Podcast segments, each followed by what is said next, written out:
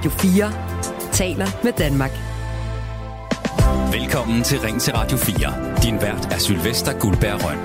På en tirsdag, hvor vi skal tale om såkaldte dumbphones, altså det omvendte af de smartphones, der for mange af os fylder utrolig meget i øh, hverdagen.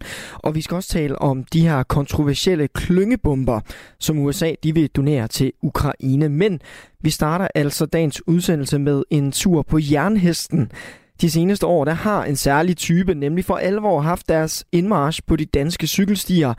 I fremtiden så er det måske dem, der dominerer. Ja, jeg taler om elcykler. Med deres øh, høje fart og kraftige acceleration, så har du sikkert oplevet det her med, at man bliver overhalet af en i nærmest Jonas Vingegårdsk fart op ad bakke. Og måske er en cyklist, du ikke lige ved første øjekast tænkte kunne give dig et baghjul. De seneste fem år der er antallet af importerede elcykler steget med over 200 procent, viser tal fra Danmarks Statistik. Men det spørgsmål, vi øh, tager op i dag, det er, om de cykler for hurtigt og simpelthen er for kraftige, de her elcykler. PT, så er der to typer regulativer for elcykler. Den almindelige elcykel den har en standard lovpligtig hastighedsgrænse sat til 25 km i timen, og så findes der nogle større modeller, som man kalder speed pedelecs. De er øh, noget mere massiv og ofte med brede dæk. På øh, de her speed pedelecs, der gælder det, at motoren den assisterer dig til en hastighed på op til 45 km i øh, timen, og den øh, grænse er også godkendt ved lov, men altså kun til den her specielle type hurtig elcykel.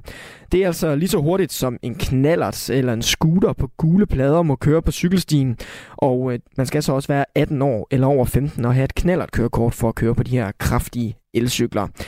Og øh, den generelle hastighed på cykelstierne, altså lige meget om du har en elmotor til at hjælpe dig, eller bare din robotsmotor, så er det altså øh, at følge vejens hastighedsgrænse, så i byzonen typisk 50 km i timen, og på landevej typisk 80 km i timen. Seniorforsker Ulla Kjær, hun har skrevet et debatindlæg i øh, politikken, og hun er en af dem, der mener, at farten den kan være for hensynsløs og øh, også farlig. Hun øh, skriver sådan her. Elcykler har en øh, klar relevans, hvis de sættes i stedet for biler, men det vil gavne den københavnske cykeltrafik, hvis der bliver sat grænser for, hvor hurtigt elektrificerede transportmidler på cykelstierne i centrum må køre. Her på øh, redaktionen, der har vi også alle sammen oplevet at blive meget overrasket over en elcykels fart i en overhaling. Og øh, det har jeg da også selv personligt, hvor jeg er blevet overhalet op ad bakke, hvor jeg lige måtte spære øjnene op eller trække lidt ekstra ind til siden. Så mit spørgsmål til dig er nu, skal vi øh, skrue ned for hastigheden på de her populære elcykler, eller er den øh, helt fin, som den er i dag? Ring ind til mig på 72 30 44 44. Du kan også sende mig en sms, den skal afsted til 1424. Du lytter til Radio 4. Og dagens debat, den starter i øh, Vejle, og øh, hvor vi skal tale med dig, vores faste lytter, Jette Ditlev på 59. Godmorgen, Jette. Godmorgen. Jette, skal vi sætte hastighedsgrænsen lidt ned for de her elcykler? Øh, jeg ved ikke, om vi skal sætte hastighedsgrænsen ned.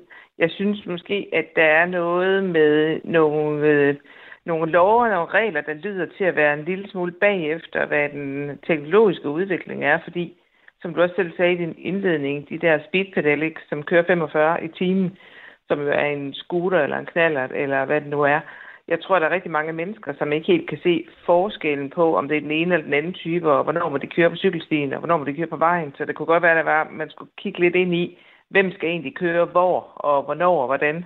Altså, så, så måske er det mere det, vi skal kigge ind i. Altså det der med at, at sige, nej, nej, så nogen vil vi ikke have. Det måske også sådan en lille smule reaktionært i et moderne samfund. Ikke? Og bare lidt til at sige, vi har ikke lyst til at have kunstig intelligens. Ikke? Altså. Mm. Og hvad med, altså der er jo så en hastighedsgrænse, der hedder 25 km i timen for den normale, og 45 for, mm. øh, for de her speed pedelecs. Synes du, at en cykel skal kunne køre 45 km i timen? Altså, jeg vil øh, nødig køre 45 km i timen, men øh, nu er jeg måske heller ikke den typiske cyklist. Men jeg vil da ikke sige, at der er andre, der ikke må. Mm. Det, det, det, må andre, det må man jo selv beslutte sig for, om man vil eller ikke vil. Men jeg kan jo godt være med til at regulere, hvor man må køre 45. Altså, man må gøre det på cykelstien, eller i gågadezoner, eller et eller andet. Ikke også? Altså, det, det virker jo øh, måske lidt uhensigtsmæssigt, ikke? Mm.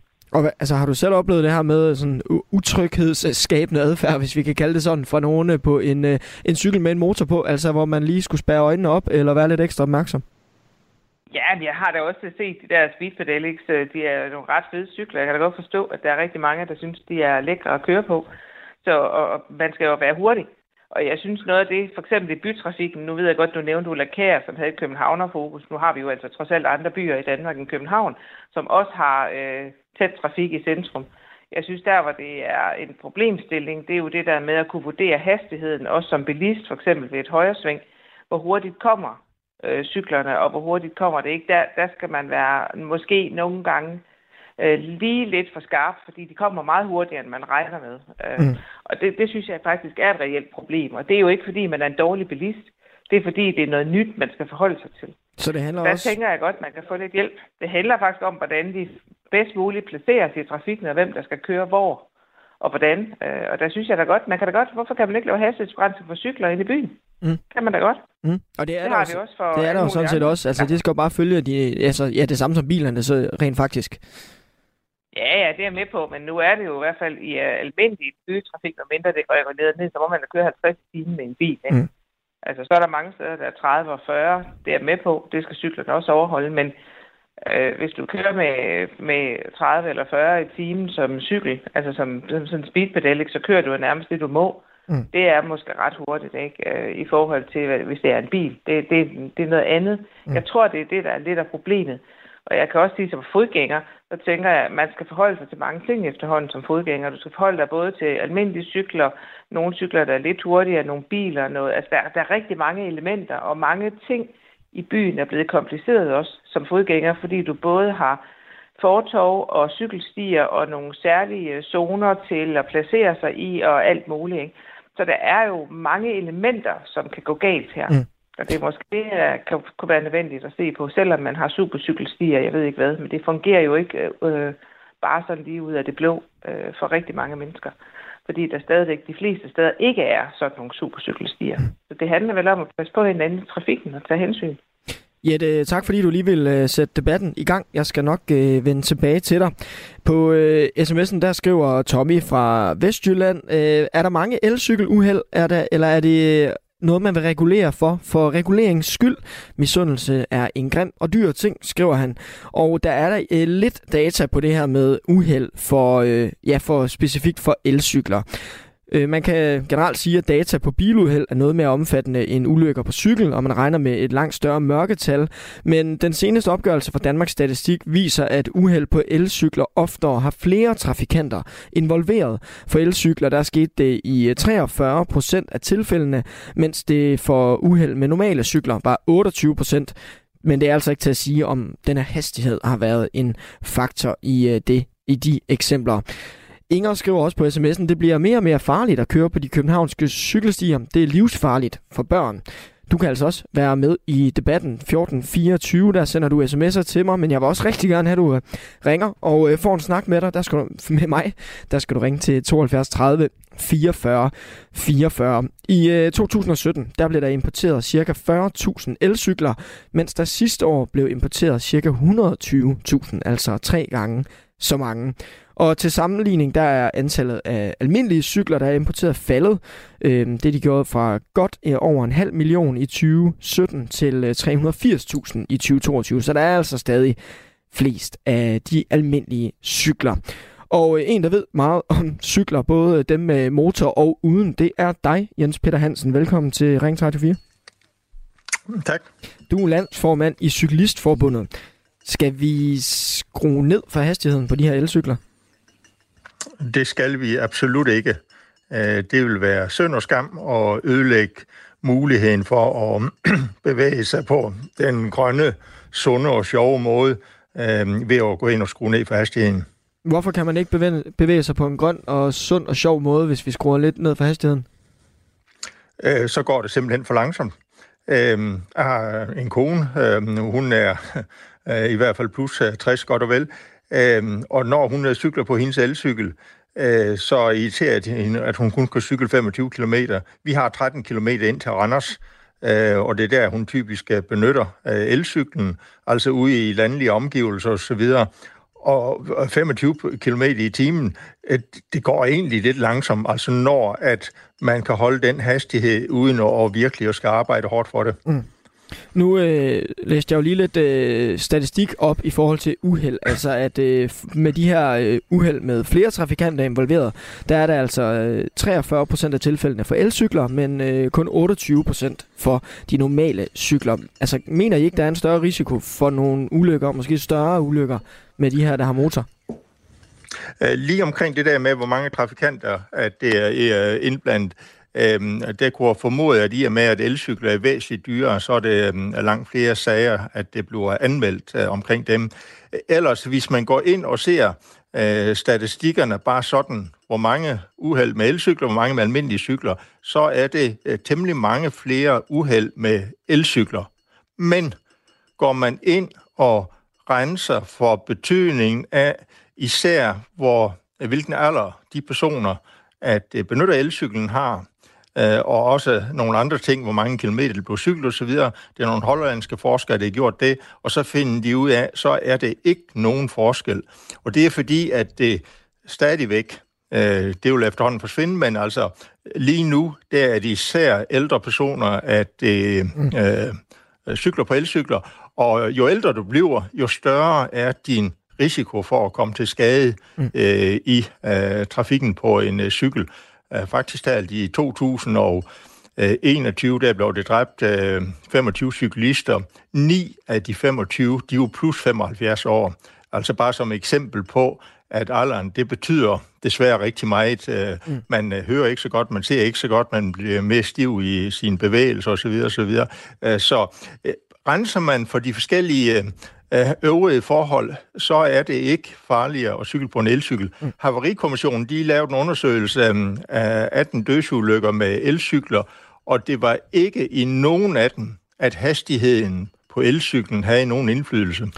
Men Jens Peter Hansen, jeg har også lige fået en sms her, hvor der står, øh, elcykler, de kører alt for hurtigt, de er lydløse, og pludselig drøner de forbi. Det er farligt på især smalle cykelstier. Jeg har derfor øh, monteret et af de der gammeldags sidespejle på min cykel, der ikke er med el. Altså køber du ikke præmissen om, at der er nogen, der simpelthen øh, synes, de her de er lidt for farlige og lidt for hurtige og, og lydløse også? Nej, altså egentlig ikke rigtigt, fordi at, øh, jeg cykler selv på en gammel racercykel, og altså... Øh, Selvfølgelig kan jeg også blive overhalet af en elcykel, men normalt er det mig selv, der overhaler elcyklerne. Og altså, når at man cykler, øhm, øh, er overhalet af rigtig, rigtig mange cyklister øh, i en fart, der er højere end en elcykel, øh, lige så lydløs som en elcykel osv., når at vi færdes på cykelstier, hvor at det er andre cyklister, øh, og især når man kommer ind i de større byer, så er det jo dejligt, så mange cyklister der på cykelstierne, så er man altså bare nødt til at erkende, så holder man til højre, øhm, mm. og så er der altså ikke noget problem, at det kommer en bagfra og overhaler, fordi man, man holder til højre, og så er det plads til at overhale, mm. og hvis det ikke er plads til at overhale, så er den, der kommer bagfra, det har ansvaret.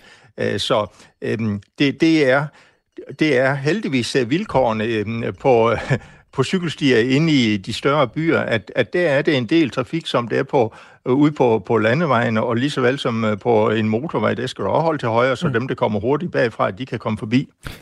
Og øh, altså, jeg ved, at du øh, mener, man måske endda skulle hæve den her hastighedsgrænse lidt, altså for almindelige elcykler fra, fra 25 km t til, til 32. Altså, hvorfor er der behov for det?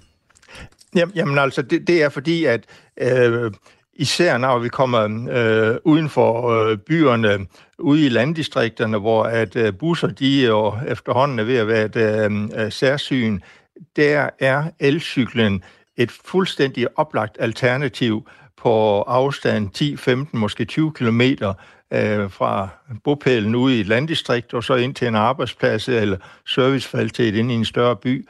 Og, og der betyder det altså øh, noget af en forskel om, at man skal ligge og og, og triller afsted med, øh, med 25, eller man kan suge afsted med 32. Øhm, altså, at diskutere det med min kone, hun sagde, ej, vi skal i hvert fald ikke være langsommere. Det ville jo rigtig, rigtig rart, hvis at man bare kunne få lov til at køre lidt hurtigere. Mm. Og, og altså, øh, når at folk de skal øh, vælge transportvaner så videre, jamen så betyder det selvfølgelig noget, hvis det er noget, de skal bruge dag efter dag efter dag, at det går nemt og hurtigt. Mm. Og elcyklen, det sørger for, at det går nemt, og hvis man så kunne øh, cykle 32 i stedet for 25, jamen så ville det også øh, gå ekstra hurtigt. Når det så er sagt, så mener jeg, at øh, øh, man, vi burde gøre, som man har i Sverige. I Sverige har man lov, der siger, at er man over øh, 15 år, øh, og øh, hastighedsbegrænsningen 50 km, så må man som cyklist selv bestemme, om man benytter cykelstien, eller man benytter vejen. Og det vil sige, at når de her lidt hurtige elcykler, de kommer ind i bymæssig bebyggelse, jamen, hvis de så ønsker at holde den høje hastighed, så kan de cykle ud på vejen. Hvis de øh, føler ubehag ved at cykle ud på vejen, jamen så kan de cykle på cykelstien, og så selvfølgelig tage øh, hensyn til alle de andre cyklister på cykelstien. Mm. Og lige kort her til sidst, øh, Jens Peter Hansen, sammen med Rådet for Sikker Trafik og Ældresagen, der har I udarbejdet 10 gode råd til elcyklister. Og to af dem, de lyder, at øh, for det første, Husk, øh, at motoren kan fortsætte med at trække i nogle sekunder efter, du er stoppet med at træde i pedalerne. Og det andet er, at øh, være ekstra opmærksom. Din højere fart kan overraske dine medtrafikanter.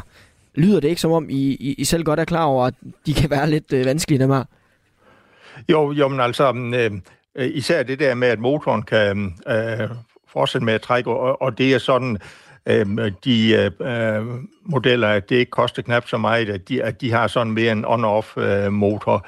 Øh, der kan det være et problem. Jeg vil også sige, at den tredje ting, man kunne nævne, øh, at det er, at man skal lige tænke på, at vægten af en elcykel er typisk højere, og det sker faktisk talt en del uheld, især for ældre personer, i forbindelse med øh, poststigning med en elcykel, fordi at der er lige lidt flere kilo at holde styr på. Og altså, øh, uanset hvordan vi færdes i trafikken, jamen så skal man tage bestik af, af, af den situation, man er i. Man er på en cykel, at det har kræfter til at køre um, hurtigere. Man er måske på en cykelsti, hvor der er mange andre, som man skal tage hensyn til. Og når man skal have på sådan en cykel, så skal man lige huske på, at den her den er lidt tungere, man skal lige sørge for at, at, at få sig placeret rigtigt, når man står på. Jens Peter Hansen, tak fordi du var med i uh, Ring til Radio 4 i dag. Velbekomme. Altså øh, landsformanden i Cyklistforbundet. Du kan også være med i Ring til Radio 4 i dag. Du skal ringe ind til mig 72 30 44 44 og svare på spørgsmålet, om vi burde sætte hastighedsgrænsen lidt ned for de her elcykler, som jo øh, ja, er ved at overtage, vil nogen nok mene, de, øh, de danske cykelstier. Du kan også sende mig en sms. Den skal afsted til 1424, og det har, ja, der er så, den er så ikke lige underskrevet med navn, men der er en, der foreslår, om det ikke kunne være en god idé med et kørekort til øh, elcykler. Rasmus han skriver, jeg har 300 km til København, så det han siger, altså Jens Pedansen går jeg ud fra, vil lige tale med, vil svare til, at det er i orden, at man skal sætte bilers hastighedsgrænse op til 200 km i timen, fordi det går for langsomt for mig at komme derover med 120 km i timen på motorvejen. Goddag, mand økseskaft, skriver Rasmus. Og øh, en anden, der har skrevet ind til mig, det er en, jeg skal tale med nu, nemlig dig, øh, Ulrik på 32 fra Nordfyn. Hej Ulrik. Goddag. Du har sendt mig en sms, hvor du øh, skriver, at det her det helt simpelthen virker målbrusk. Hvorfor det? Ja. Jamen, det, jeg synes bare, det, det, det, jeg synes, det er tosset, ikke? Fordi at øh, en 30-knallert, den må kun køre 30, og den skal, den skal forsikres, forsikres, og der skal nummerplade på, og du skal have, du skal have en stor øh, motorcykelhjelm på. Med de her elcykler her, der kan du tage sådan en tynd flamingo-hjelm på, øh, og så ellers race af med 45 km i timen, og den skal hverken have plader på. Øh, jeg, jeg, ved, jeg ved ikke det med forsikringen, men det bliver godt ud for, at den har det, når der, når der ikke er plader på. Men jeg synes bare, det virker ret vildt, at man må køre øh, 45 km i timen på sådan et, øh, et, øh, en elcykel der, kontra en, en, en knaller. Altså, så mm. kunne man lige så godt, det kunne man lige så godt tage og, og sige, at knallerne, de, skal, de må køre, øh, ligesom de må i Sverige og Tyskland, der må de køre 50 km i timen, og der må være to på. Og øh, øh, der, det kan man sige, at så forbyder man så totakskanaler, fordi de forurener faktisk rigtig meget. Mm. Øh, så holde sig til firetaks og elkanaler. Øhm, og, og, og de er langt mere sikre at køre på også, fordi at øh, de har ABS-bremser på. Jeg ved mm. godt, at ABS-bremser også vil blive mere common, eller mere normalt på, øh, på elcykler og, og normalcykler også, men, men det er efterhånden ved at være standard på mange knaller der i dag. Men hvis vi nu øh, kigger sådan helt ja. specifikt på det her med hastighedsgrænserne for elcykler, altså 25 for de her normale nogen, og øh, 45 for de her speed pedelecs. Synes du så, ja. det, er, det, det er rimeligt, eller er det lidt for højt? Jeg synes, det er fint nok. Altså et eller andet sted. Altså, jeg har ikke, jeg har ikke ondt i røven over, at folk, de kører en elcykel og kan køre stærkere end på knaller. Jeg synes bare, der er nogle politikere, der sover i timen og der ikke går op i deres samfund, og går mere op i at være på Instagram og alt muligt andet pis. Undskyld mit øh, franske. Altså, følg, følg nu med, hvad der sker i udviklingen. Mm. Folk, de hopper over på elcyklen, fordi de er hurtigere end knaller. Du kan, altså, der er jo ikke nogen, der gider tage knærkørekort, når du bare kan købe, købe en elcykel, der kan køre 45 km i timen. Mm. Og som, Altså, selvfølgelig må folk køre på elcykel, men jeg, jeg vil stadig holde på en knaller, der er mere sikker, fordi der er også blinklys på, og den er forsikret, og det kunne eventuelt, så kunne man jo indføre noget syn på dem, at hver andet år, der skal, der, der skal, der skal den til syn, og så skal den, fordi at, så skal man tjekke de her bremser efter, så de fungerer. Men der er jo også Øh, det her, det den her grønne, grønne del af det, som Jens Peter Hansen også øh, talte om, at øh, elcyklerne den får, mere, øh, får flere med over på den grønne, grønne, sunde, sjove bølge, tror jeg det var, han sagde. Altså er det ikke et bedre alternativ end, end knallerne, som du selv nævner her? Øh, jo, men der er også elknaller der i dag. Altså, du kan købe, øh, for 12.000 kroner kan du købe en elknaller hos T. Hansen, der kan køre 80 km. Mm. Øh, altså, jeg tænker bare, du, altså, som jeg siger, så kunne du forbyde totaksknallerne, fordi en totaksknaller øh, forurener faktisk, øh, mener det 20 procent, eller 20 gange mere end en normal familiebil, selvom det er kun 50 kubik, så det har noget at gøre med, at når den brænder det der totaksolie, så oser den rigtig meget. Mm. Og alle kan, jo, alle kan jo lugte, når den totaksknaller er kørt forbi. Det stinker jo simpelthen.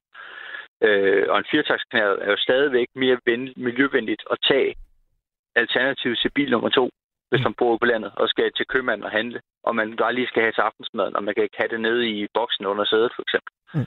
Så det er jo stadig bedre at køre 50-60 km literen på en firetaksknaller, end det er at, at køre og starte sin øh, store øh, folkevogn Touran op med en 2 liters dieselmotor, ikke? At der er, er ikke engang lunken, når den kommer hjem igen, vel? Jeg har også flere på sms'en, der skriver det her med, at det, det handler altså også om, at vi er blevet nogle øh, dårlige cyklister, altså at øh, vi er blevet uopmærksomme, og øh, så kan sådan en, øh, en lydløs motordrevet elcykel altså godt lige komme bag på en ude på, på cykelstien.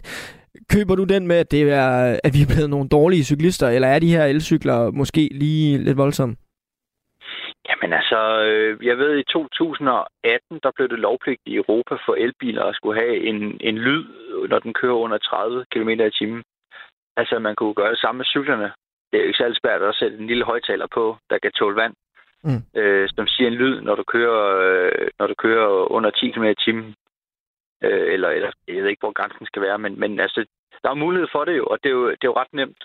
Øh, det er jo at lave noget lovgivning, og så må det rette ind til højre, og så de cykler, der ikke har det, det er jo bare sådan, det er. Men Mm. så øh, med tid, så de, de helcykler, de bliver jo slidt op og bliver smidt ud og genanvendt. Mm. Og så når folk køber nye cykler, så køber de en cykel med, der siger en lille lyd, og det skal selvfølgelig ikke være ligesom knallert, men altså, det kan jo godt bare sige en lille, øh, en lille brummen eller et eller andet, så man kan høre, at den kommer. Øh, jeg har også flere gange blevet overrasket over elcykler, der kommer, Mm. vi kalder det ræsende, men de, de er lidt sådan, sådan ninja i trafikken, ikke? Og jeg har også øh, en på sms'en, der skriver øh, kort og godt, gør som i Paris, forbyd elcykler i byerne. Kunne det være, kunne det være noget? Nej, hvorfor det? Hvis du skal fra hvis du skal forholde det til, øh, til Køge, eller ikke til Køge, forholde det til sydlige København, Hvidovre eller sådan noget, og du gerne vil tage cyklen, det kan jeg da godt forstå, hvis du godt vil tage elcyklen. Mm. Øh, altså, ja. Ulrik, Nej, er tusind, ja. tusind tak for, at du vil være med i, øh, i debatten. Det var så lidt, og tak for en god debat, og god sommer til jer alle sammen. Ja, men øh, i lige måde. Og øh, inden nyhederne de banker på lige om et øjeblik, så skal vi altså lige nå en tur til Østerbro og sige hej til dig, Helle på 72. ja, ja, ja. Hej Helle, jeg ved, at du ikke er glad for, øh, for elcykler. Nej, det er jeg ikke, fordi jeg cykler en hel del i byen, og jeg synes, man skal... For det første skal man også passe på alle de her Christiania-cykler, når man Mm. cykler ikke godt. Mange af de der cykelstier er ikke særlig brede. Og så kommer der pludselig de her elcykler, vum, og som, Mm. mm. ja, de, de øh, kører jo Men- ret hurtigt. Men skal vi have hastigheden ned, eller skal, de, skal vi gøre, skal gøre, noget, gøre noget mere drastisk? Jeg tror, det er nemmere at sige, altså ligesom med løbehjulene, dem ser man jo ikke så meget mere. De lavede jo også meget ravage. Mm. Det er begrænset, hvor meget vi kan have på de her øh, cykelstier, som ofte er meget smalle Mm. i byen, ikke? Men er det ikke et, et godt grønt alternativ? Altså, vi snakker alle sammen om den grønne bølge og den grønne omstilling. Jo, hvorfor ikke bruge dine ben, så længe du har dem? Mm. Altså, jeg synes, det er bedst, jeg skal aldrig have en elcykel. Kun hvis jeg er ude på en eller anden tur, måske på sådan en cykeltur, hvor man er ude Mm. og ude på landevejen, eller hvor, hvor det er hen, der er arrangeret, så kan det godt være, at jeg skal have en elcykel. Men ikke herinde i byen. Helle, tak for indsparket øh, her i øh, debatten. Ja, det var så lidt. Og øh, du kan også være med i debatten, hvor vi altså taler om elcykler, om vi skal sætte hastigheden bare lige en smule ned. Lige nu der må de jo køre 25 km i timen, de normale. Og så er det de her lidt, mere, de, de her lidt større speed pedelecs, der må køre 45 km i timen. Men skal vi lige pille den øh, hastighedsgrænse lidt ned, send mig en sms på øh, 1424, og du kan også ringe ind til mig, det er på 72 30 44. Radio 4 taler med Danmark. Du lytter til Ring til Radio 4. Din vært er Sylvester Guldberg Røn. 25 km i timen, så hurtigt må de her elcykler, som jo øh, i høj grad overtager de danske cykelstier, øh, så hurtigt må de køre. Der kommer i hvert fald flere og flere af dem. Der er også nogen, der må køre hurtigere. Det er dem, der hedder de såkaldte speed pedelecs. De er lidt større og kraftigere, og der må motoren assistere dig op til en hastighed på 45 km i timen. Og derfor så debatterer vi lige nu, om der skal pilles lidt ved de her hastighedsgrænser. Det mener seniorforsker Ulla Kjær i hvert fald. Hun har skrevet et debatindlæg i politikken, og hun øh, mener altså, at farten kan være for hensynsløs og farlig.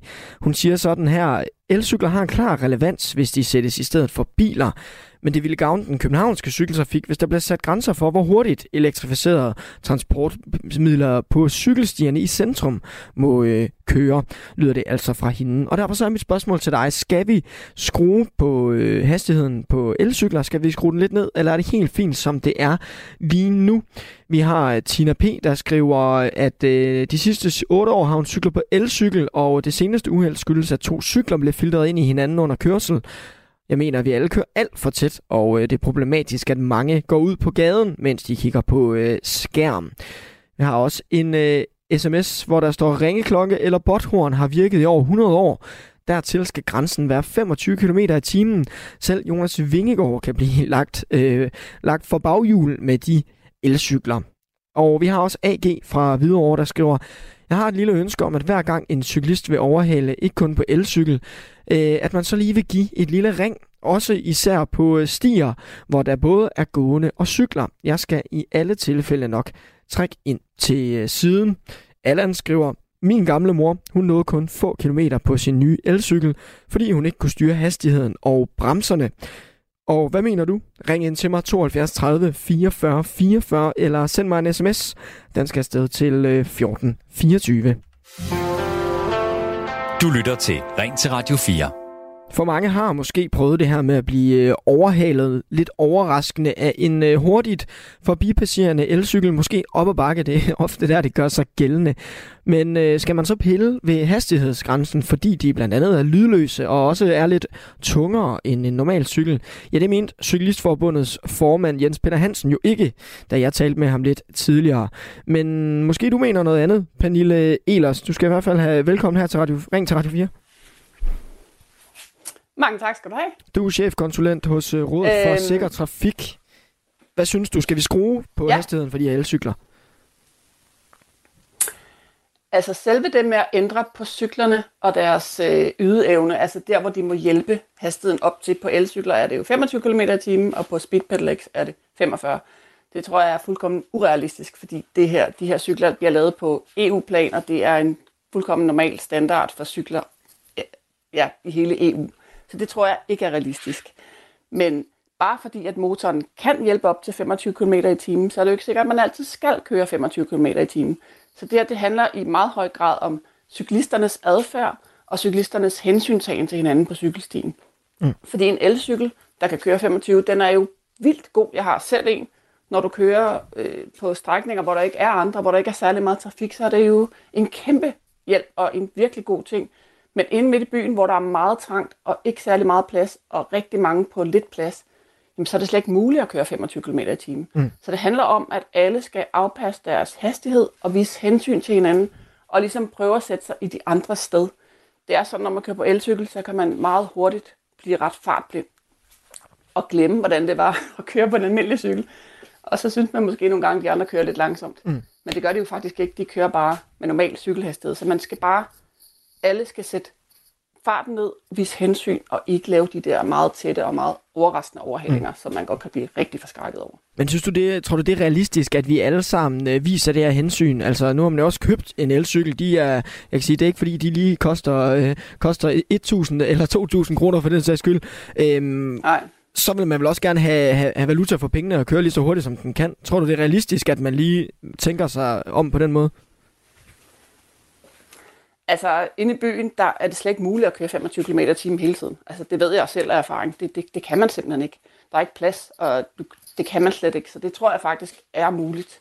Øh, men det, det, som man skal appellere til, det er, at vi at man husker på, at man forskrækker andre. Øh, og det her, der er sket inden for de sidste, lad os sige, 5-10 år med den her eksplosion af elcykler, elløbehjul, forskellige andre elektriske ting, der kan køre med forskellige hastigheder, som er kommet ind på, på cykelstien, som jo ikke er blevet bredere.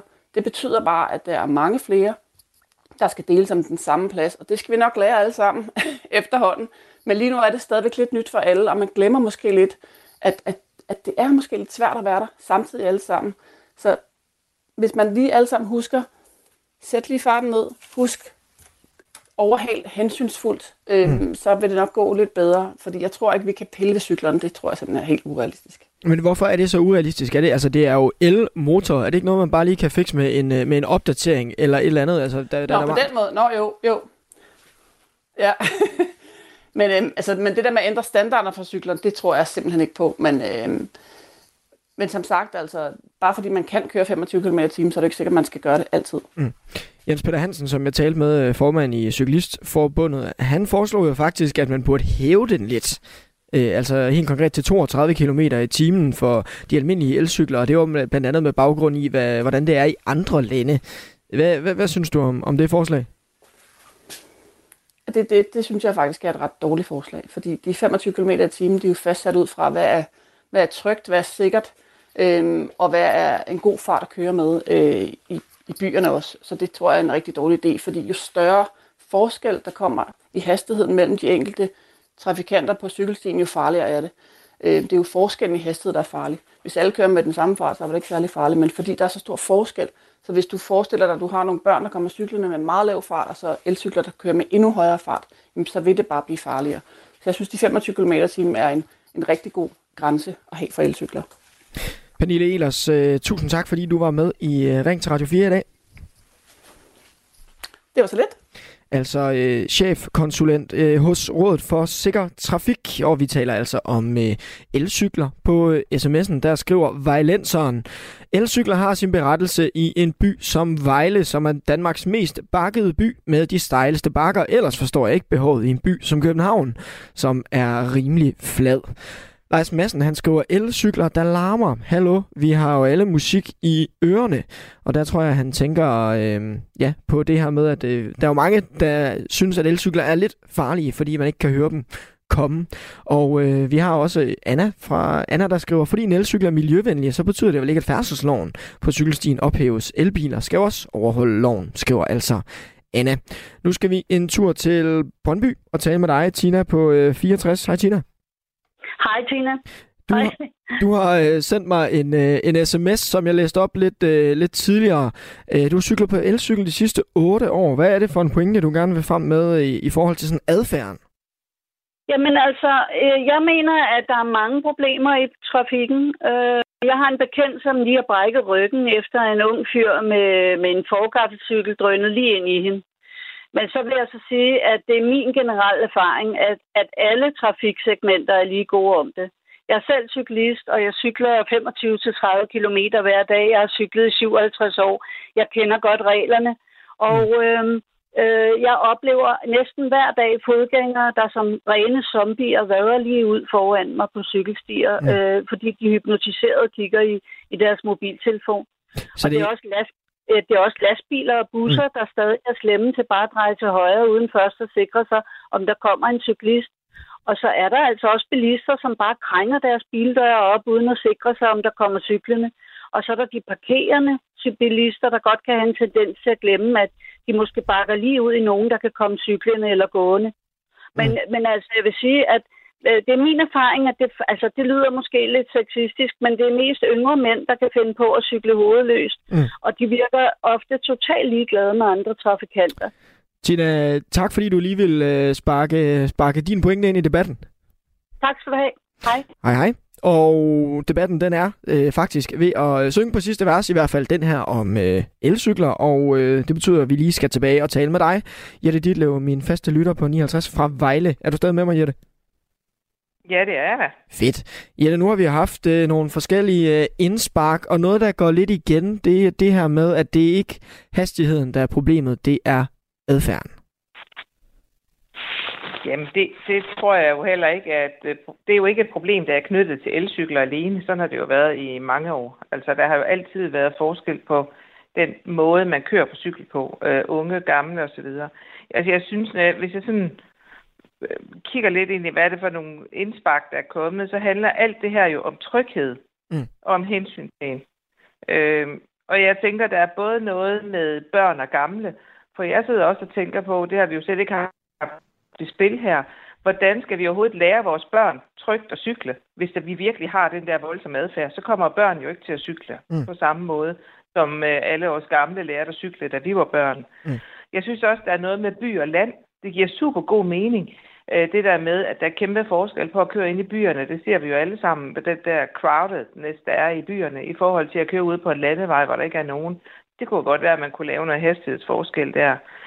Jeg synes også, det lyder som om, der er noget med nogle regler og love, der ikke er logiske. Det var også lidt det, jeg selv havde fat i. Jeg blev så lidt klogere også blandt andet på Ulriks indlæg i forhold til det med knaller og så videre. Og jeg synes måske også, der er nogle pointer omkring forsikring øh, hvor man kunne overveje, om man på en eller anden måde skulle lave en eller anden form for kollektiv forsikring, samtidig med, at man kan have en tyveriforsikring mm. sammen med sin øh, familieforsikring, øh, eller hvad det nu måtte hedde, øh, på sin cykel. Så kunne man jo godt på samme måde, som man har på husforsikring og andet, har man, mm. betaler man et eller andet bidrag til stormfloder. Man kunne lave et eller andet bidrag til fælles skade, halløj, når man kommer til skade på noget cykler. Jeg, jeg kan ikke lige gennemskue helt, hvordan det skal laves, men jeg synes, der er noget her, som som, hvad der er nogle logikker, som ikke er klare for alle. Og jeg synes også, der er noget med nogle hensyntagen og nogle trygheder, som, som i hvert fald ikke alle anerkender, at vi er nødt til at have skaffet. Så vi får alle, alle aldre med trygt. Og så synes jeg, det er en enkelt pointe, det er, det er jo så ikke alle, der kan lidt kort, Jette. Det er også vigtigt. Ikke? Der er jo nogen, der faktisk ikke kan cykle. Ja. Så, så vi har behov for andre typer af transport i byen også. Ikke? Jette, tusind tak, fordi du vil være med i vores øh, elcykeldebat i dag. Velbekomme. Hvis jeg siger venstre, hvad siger du så? Krise. Thomas Larsen, hvad siger du? Sygemeldt. Selvom Folketinget er gået på sommerferie, er vi på Radio 4 klar til at tage temperaturen på, hvordan det egentlig står til i de 12 folketingspartier. Parti for parti over hele sommeren. Interne krige, sygemeldinger, falske underskrifter og formandsopgør. Jeg er slet ikke i tvivl om, der er blevet gjort meget alvorlig skade på partiet. Og hvilken vej skal partierne, når et nyt folketingsår kalder? Hele det her dramatiske formandsopgør, det gik jo faktisk så helt utroligt hurtigt. Lyt med i din sommerferie, når mandat tjekker partierne. Find det i Radio 4's app, eller der, hvor du lytter til podcast. 80% af os, vi har altid vores smartphone inden for rækkevidde på kun 2 meter. Og øh, 40% af os kigger på vores smartphone som det første, når vi vågner om morgenen. Og hver tiende af os, ja, vi vil hellere undvære sex end vores smartphone. Ja, det alt det her, det viser altså en undersøgelse for OnePlus i 2021. Og måske den her besættelse af vores telefoner er ved at være nok. I hvert fald så vælger flere at skifte smartphone ud med en såkaldt dumbphone, og øh, er taget på ferie helt uden sociale medier, mails og opdateringer. Hos HMD Global, det er dem, der står for Nokia-telefonerne i dag, der siger marketingchef Lars Silverbauer til Wall Street Journal, at salget af gamle telefoner stiger, og øh, tendensen ikke er lille. Elektronikbutikken Elgiganten oplyser også til DR, at hver gang de sælger 20 smartphones, ja, så sælger de altså en enkelt domphone. Samtidig så er antallet af søgninger på Nokia på den øh, blå avis også gået markant frem det seneste år. En af dem, der svæver til den her domphone, det er Arne Bangsgaard Mathiasen, som vi skal høre fra øh, om lidt. Han forklarer, at det har mindsket hans stress og angst at vinke farvel til sin smartphone. Og så lagde jeg bare mærke til, at det havde sådan en rigtig positiv effekt på mit angstniveau, og særligt i sociale sammenhænge følte jeg, at det gjorde rigtig meget godt, det med ikke at have et eller andet i lommen hele tiden, som gjorde, at jeg kunne flygte fra det mindste ubehag eller sådan noget. Omvendt, så er den jo også smart, den her smartphone, og man går glip af en del. Det kan hurtigt blive besværligt at skulle finde vej eller øh, ja, altså hvis man ikke har sin GPS på telefonen, eller skulle øh, pakke et kamera i tasken, hvis vi gerne vil kunne tage billeder. Og hvad nu hvis du lige pludselig får en sms om, at der er noget til dig i e-boksen? Ja, så kan du bruge dit mit idé. Men hvad mener du om den her udvikling? Skal vi skrotte vores smartphone og erstatte den med en domphone, eller vil det være et unødvendigt tilbageskridt sådan, i den teknologiske udvikling? Det vil jeg rigtig gerne høre din holdning til. Du kan sende mig en sms, den skal afsted til 1424, øh, og du kan også ringe ind til mig, det vil jeg mægtig gerne have, du gør. Det er på 72 30 44 44. Radio 4 taler med Danmark.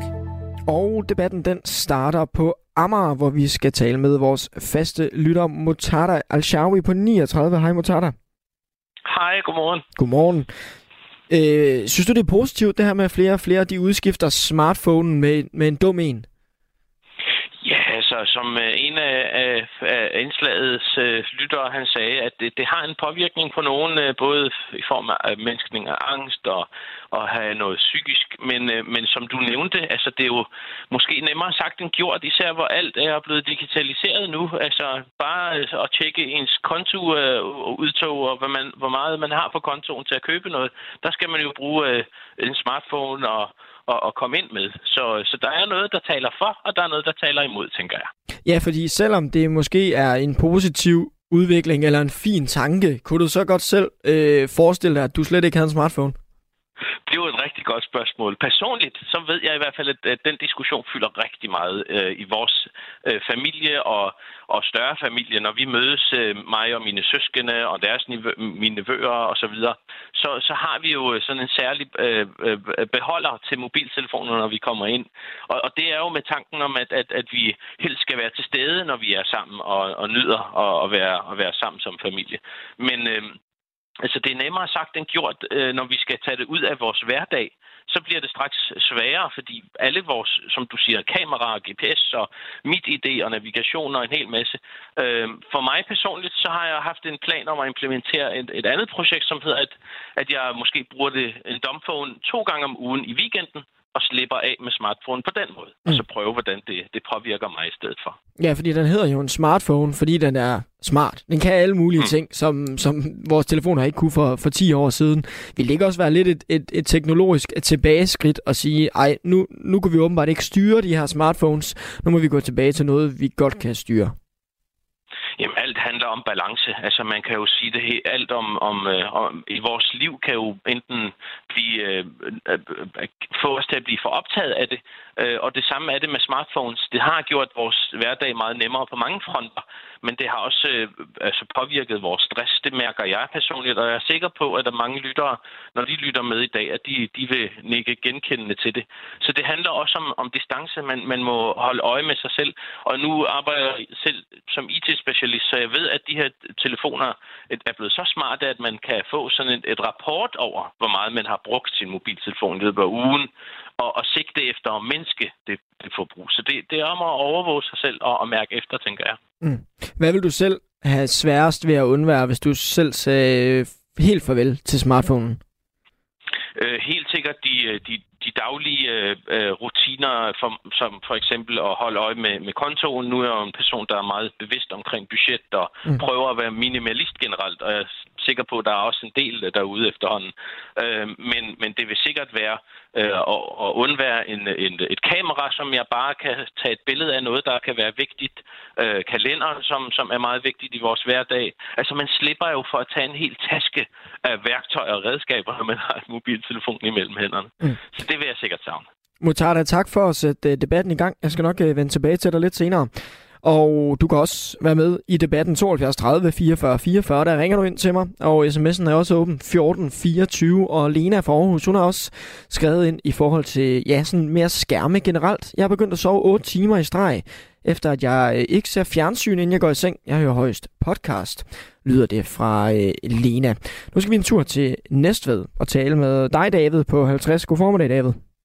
Goddag, goddag her. Hvad synes du om de her øh, dumb phones? Skal vi, skal vi skrotte den smarte, og så øh, gå tilbage til de her, der ikke kan særlig meget? Ja, det synes jeg. Mm? Det, altså, vi, skal, vi får mere ro i, i, hvad kan man sige, vores sjæl og vores hoved, vores krop.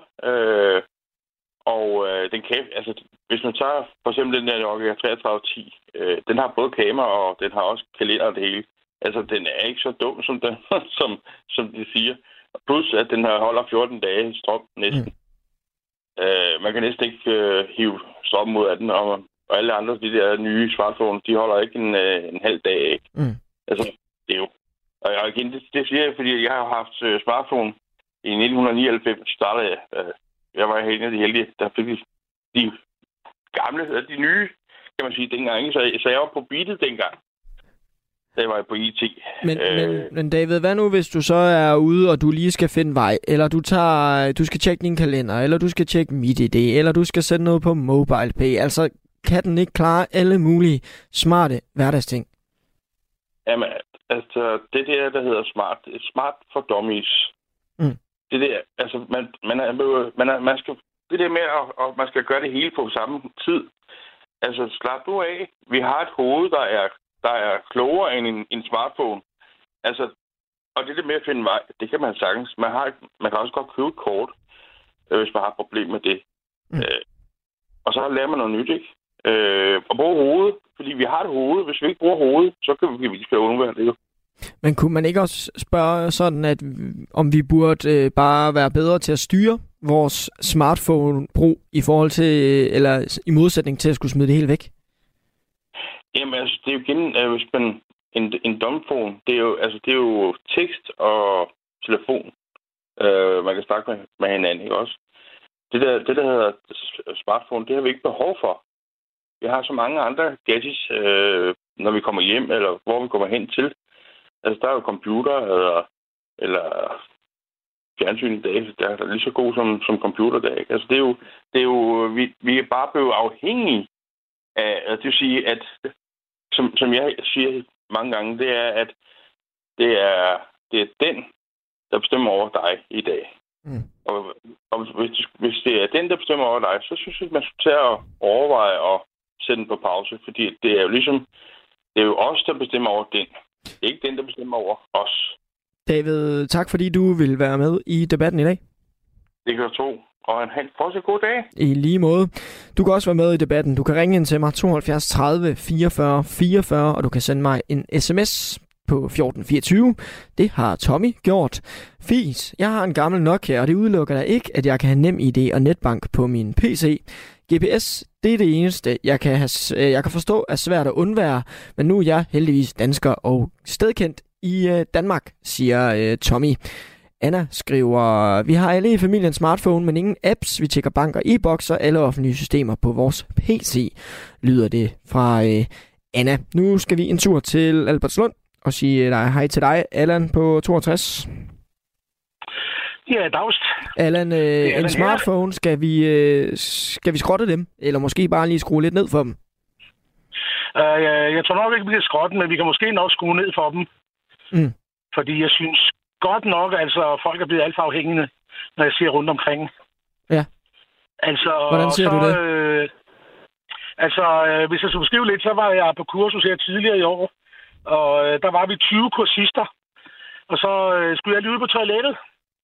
Da jeg kom tilbage, så kan du gætte, hvad resten af de 19 kursister sad med i hånden. Mm. Men er der noget galt i Og, det? øh, Når jeg så nu... Øh, ja, fordi det tager jo al, al opmærksomheden øh, kun på den. Altså, vi, der er ikke nogen, der sidder og snakker sammen, eller tager en kop kaffe, ikke? Og, og i min, min familie, der havde jeg en, øh, en jæse med en kæreste, ikke? Mm. Altså, han sad med mobiltelefonen, når vi sad og spiste. Og, og når, han, øh, når man snakkede til ham, ikke, så sagde han, var. Ikke? Allan, jeg ved, Så jeg, jeg synes, de tager... jeg ved ja. du aldrig selv har haft en, en smartphone. Altså, øh, kan, kan livet godt fungere uden? Ja, jeg bruger min, øh, min bærbare til, til alle de andre ting. Mm. I stedet for det, ikke? Men nu kører jeg som, øh, som HT-chauffør ind i København. Og øh, der er, for, så sent som i går, der øh, opdager jeg pludselig et vejarbejde, som vi ikke var blevet adviseret om. Så øh, kalder jeg op til, øh, til vores vagthavende, så siger jeg, nu skal du høre, hvad så? Hvordan og hvorledes? ikke? Fordi man må ikke som HT-bus, må du ikke bare køre en anden vej. Så siger jeg, nej, men øh, du tager bare din telefon, og så kigger du på appen, hvad vej du skal køre. Mm. Hvordan gør man det med en, øh, med en gammel Nokia, ikke? Men havde det så ikke også været smart der at have en, en, en smartphone, ligesom ja, i godsøjne alle andre? øh, jo, lige i den sjældne situation, ja. Men, øh, men jeg synes bare, at det er blevet sådan en selvfølgelighed, at alle har en smartphone, ikke? Mm. Så, så det er ligesom om, jamen, altså, du kan lige så godt øh, gå ned til bedemanden, ikke? Og så blive lagt tre alen under jorden, hvis du ikke har en smartphone, ikke? Så måske, Altså, jeg er der, da selv min så måske lidt mere fokus på, på dem, der ikke har en, eller hvad? Ja, måske altså bare, nej, jeg ved ikke, hvordan jeg skal sige det, men, men det er ligesom om, altså, du, du nærmest, i, man føler sig nærmest som en idiot, hvis man ikke har en smartphone. Mm. Det synes jeg ikke, altså, fordi det, det er ligesom, det er noget, alle har, ikke? At du kan sgu ikke leve uden, vel? Mm. Så jeg synes, der er alt, alt, alt for meget opmærksomhed på den der smartphone, ikke? Allan, øh, tusind tak, fordi du lige vil være med i øh, debatten i dag. Jo. Ja, velbekomme. Og øh, vi talte jo også med Arne Bangsgaard Mathiasen, eller det gjorde Radio 4 morgen i går, og han er altså en af dem, der har øh, valgt at skrotte sin øh, smartphone og i stedet have en dumbphone. Altså det bunder lidt i et tilfælde faktisk for sådan tre et halvt år siden, hvor jeg, jeg havde sådan en lang periode, hvor jeg døde med angst. Og så var der bare en, en dag, hvor min smartphone gik i stykker, og så øh, skulle jeg bare sådan finde et midlertidigt alternativ for den uge eller noget, hvor det var, at den skulle repareres. Øh, og så var det sådan en gammel nok, jeg havde liggende.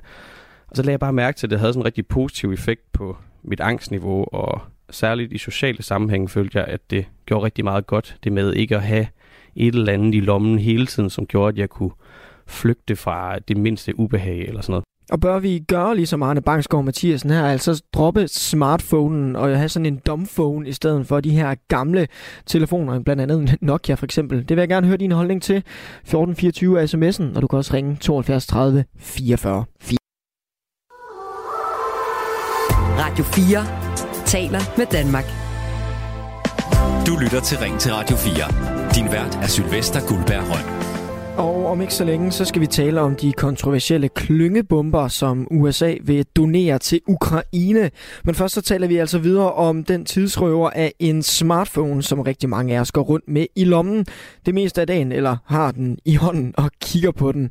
For flere og flere vælger nu at skifte den ud, altså den her såkaldte smartphone med en øh, domphone sådan en øh, gammel Nokia, som du måske kender, som ikke har adgang til nettet, men øh, kan det mest basale, altså ringe og skrive, måske spille Snake, hvis man er heldig, hos øh, Price Runner, der er en øh, online tjeneste, hvor man sammenligner priser på produkter.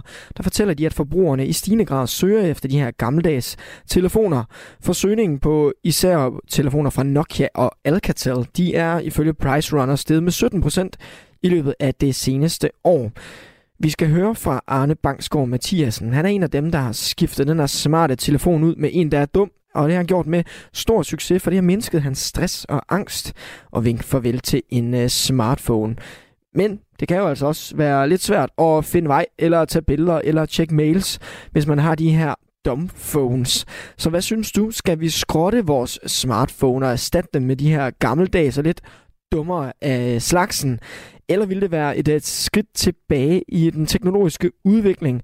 Ja, ring ind til mig 72 30 44 44, eller øh, send mig en sms på 1424. Det har øh, Elo fra Sønderborg blandt andet, blandt andet gjort. Han skriver, Imran Rashid, han er jo øh, hjerneforsker, og øh, ligesom har øh, ja, undersøgt, hvordan de her skærme, de påvirker vores hjerner. Han har jo sagt så tydeligt, skriver Elo, vores, vores børn og unge har fået Snapchat-hjerner, og befolkningen de er blevet afhængige af mobilen. Jeg har også en sms fra Annette. Hvis ikke vi snart holder op med at gøre os så afhængige af mobiltelefonerne og digitale medier i al almindelighed, ja, så bliver vi zombier og mister helt vores viden, vores sunde fornuft og evnen til at tænke og træffe sunde, fornuftige beslutninger. Dertil så kommer færdselssikkerhed for såvel fodgængere som bilkørsel, og imens vi mister os selv, så tjener giganterne i digital- og telebranchen milliarder. Det er sørgeligt, skriver Annette. Jeg vil også gerne høre, hvad du tænker. 72 30 44 44, der ringer du, og sms'en den hedder 1424. Du lytter til Ring til Radio 4. Og en af dem, der altså har valgt at skrotte sin smartphone, det er Arne Bangsgaard Mathiasen. Han er kaospilot og øh, foredragsholder, og så laver han forløb på efterskoler og højskoler, hvor eleverne de får udleveret sådan en såkaldt dumbphone. Selv så har han en Nokia 8210, en vaske ægte dum telefon, og han mener altså, at det har gjort, at han er blevet mindre, og, mindre stresset og øh, min, øh, mindre angst, og øh, at den har spillet en rolle der. Når jeg så mærkede angst og stress, så var det den meget naturlige reaktion for mig, og, og sådan lige lave et eller andet, som jeg synes, der er rart. Øh, sidde og stene noget YouTube, eller scroll et eller andet på Facebook, eller sådan noget. Så det var, jeg tror ikke, det var det, der gav mig det, men jeg tror, det, det, blev, det gjorde det bestemt ikke bedre, at jeg sådan, min naturlige reaktion var at gå ind på det her.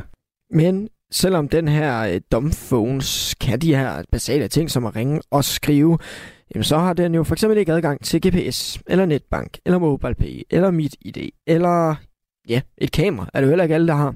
Men det har Arne Bangsgaard Mathiasen også en løsning på. Altså jeg gør det, jeg har en, øh, en iPad, som jeg bruger. Det er sådan min smartphone på en eller anden måde. Og det er jo i princippet en kæmpe stor smartphone.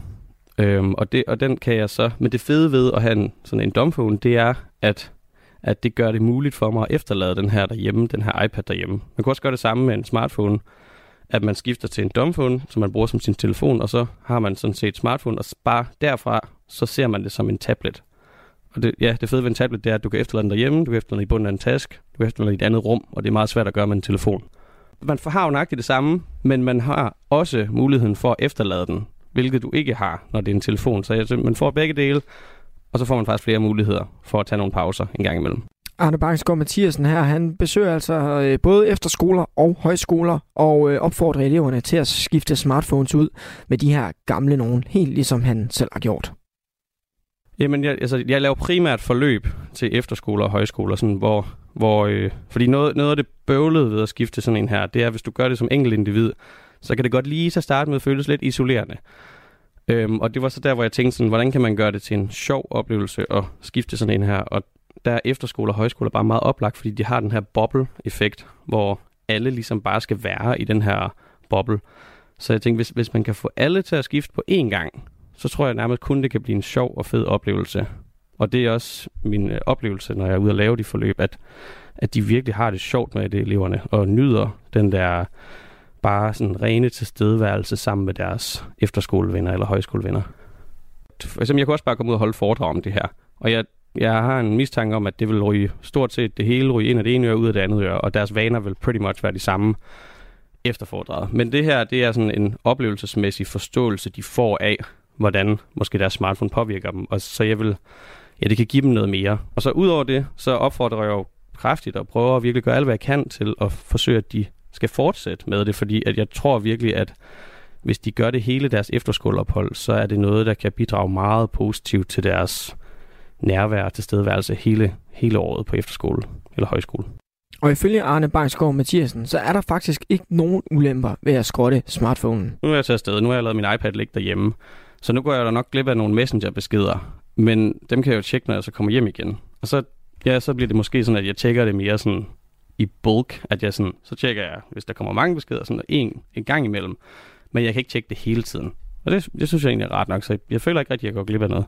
Og vi har hørt det igen og igen, altså smartphone som en afhængighedsskabende tidsrøver og en øh, sutteklud, der gør os mindre nærværende. Men en smartphone den kan også frigive tid, nærvær og overskud i hverdagen, hvor opmærksomhed jo er en øh, begrænset ressource. Det mener øh, du i hvert fald, øh, Esben Hardenberg. Velkommen til programmet.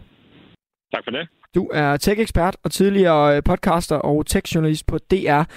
Hvordan kan smartphonen være med til at frigøre tid og, og overskud?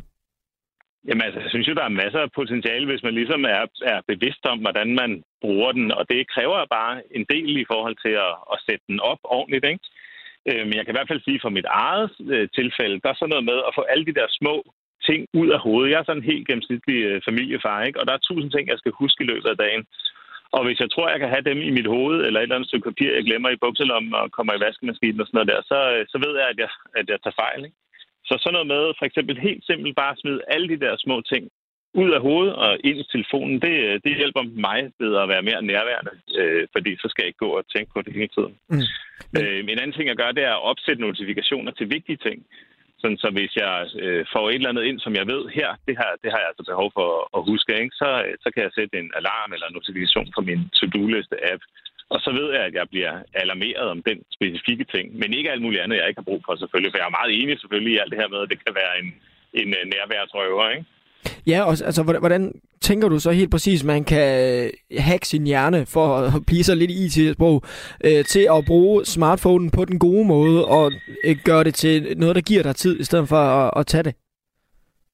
Jamen altså, jeg synes det her med at gå øh, meget ind i, hvad er det egentlig telefonen kan, og hvad er det apps kan på mine præmisser, i stedet for bare at acceptere, som jeg tror rigtig mange gør, øh, de indstillinger, som er fra starten, fordi så er det nemlig, at det går ind og bliver øh, og bliver noget, som, som tager vores tid, i stedet for at give os tid. Ikke? Så gå ind og tænk over, hvad kunne jeg egentlig godt tænke mig at få ud af min, øh, af min telefon? Kan jeg bruge, jeg bruger for eksempel den her øh, funktion, den har med at tælle skridt. Jeg har en ambition om at gå mere, derfor så bruger jeg telefonen til at holde mig selv sådan accountable, eller hvad man skal sige, for, den, for det ønske, jeg har i mit liv. Ikke? Så det er noget, der kommer fra mig, øh, som er et ønske om, hvad jeg gerne vil i mit liv, men det er noget, telefonen kan, kan hjælpe mig til. Så den type ting der, synes jeg faktisk, at, øh, at man rigtig gerne kan. Og så ja, øh, alle de der praktiske ting der, ikke med at, at få, sat, øh, få sat ting i system og så videre, og sørge for, at jeg får arbejdsnotifikationer, når jeg er på arbejde, og når jeg så har fri, jamen så får jeg øh, fritidsnotifikationer om alt det andet der, jeg skal og sådan noget. Ikke? Mm. Men, men det er ting, som, som gør, at, øh, at jeg har nogle systemer i mit liv, som min telefon understøtter, men ikke telefonens systemer. Det er, det er mine systemer. Esben Hardenberg, tak fordi du lige øh, lærte os, hvordan en uh, telefon blev en tidsgiver i stedet for en tidsrøver. Ja, selv tak. Altså øh, tech-ekspert og tidligere podcaster og tech-journalist på DR. Der er stadig uh, gang i sms'en. Laura skriver, Hej, man kan købe et ekstra datakort til sin smart telefon, og uh, så bruge en god ældre telefon til daglig. Det har jeg altså gjort, og uh, det fungerer fint. Og uh, en anden skriver, der er skamkalender og alarmer på Nokia-telefoner fis at kalde alt for apps. Vi slutter debatten ude ved øh, vores faste lytter i, på Amager igen, nemlig dig, Mutada Al-Shawi. Er du stadig med mig, Mutada? Jeg er stadig med, ja. Nu øh, snakkede du om, at I havde lavet sådan en lille kasse, hvor I nogle gange putter telefonen hen. Og nu hørte vi så lige Esben snakke om alt det her med det smarte, og hvordan øh, altså, en smartphone kan give tid i, i stedet for. Hvordan, hvordan tænker du, øh, hvordan tænker du at det hænger sammen?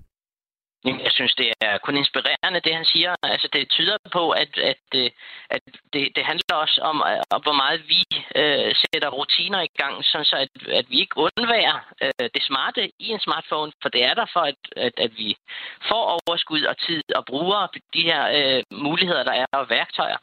Øh, men samtidig, øh, at, at vi også måske sætter nogle, nogle faste planer for det. For, for, for mit vedkommende, så, så har jeg for eksempel fjernet øh, øh TikTok og Instagram og øh, selv Facebook øh, kan jeg altså finde på at disable en gang imellem, deaktivere. Og alt det her for at kunne tænke, jamen hvis jeg kan gøre alt det her på en computer en gang om dagen, eller to gange om dagen, og undvære hele tiden tage telefonen op, så, så kan jeg jo lige så godt bruge mm. smartfunktionerne i telefonen, uden at blive for overfuset. Men det er måske så, øh, lettere sagt end gjort, hører jeg måske hører også lidt sige. Ja, ja, men jeg siger ikke, at det er nemt. Det er der næsten aldrig øh, noget, der er, hvis man gerne vil have succes med noget. Øh, så det handler hele tiden om at kigge sig selv i, øh, altså, kigge sig selv i spejlet og se, jamen, hvad er det, jeg kan gøre bedre med alt, og ikke kun en smartphone-brug. Øh, så jeg tænker, at det kan lykkes. Det er ikke mm. en Mission Impossible, som vi også hører fra Esben. Mutada al tak fordi du vil være med i uh, smartphone- eller dumbphone-debatten her. Selv tak. Jeg håber, at det lykkes for os at, at finde et balance. Det, øh, vi kommer da i hvert fald videre i den, men tak for, at du tager det. tak. Og nu er det tid til uh, dagens tredje og sidste debatemne. Du lytter til Radio 4. For den amerikanske præsident Joe Biden, han har godkendt at sende klyngebomber til Ukraine. For et par dage siden, der stod den øh, nationale sikkerhedsrådgiver i USA, Jack Sullivan, og sagde således på et pressemøde, vi baserer vores beslutninger, beslutning på Ukraines behov til lands. Ukraine har behov for artilleri til at vedligeholde, vedligeholde deres offensive og defensive operationer, og artilleri er kernen i den her konflikt. Det er en kontroversiel bombe, der er på vej til de ukrainske slagmarker, de her klyngebomber. Faktisk så har en lang række lande skrevet under på, at de hverken vil producere eller opbevare eller bruge klyngebomber. Det er der altså over 100 lande i verden, der har øh, sagt.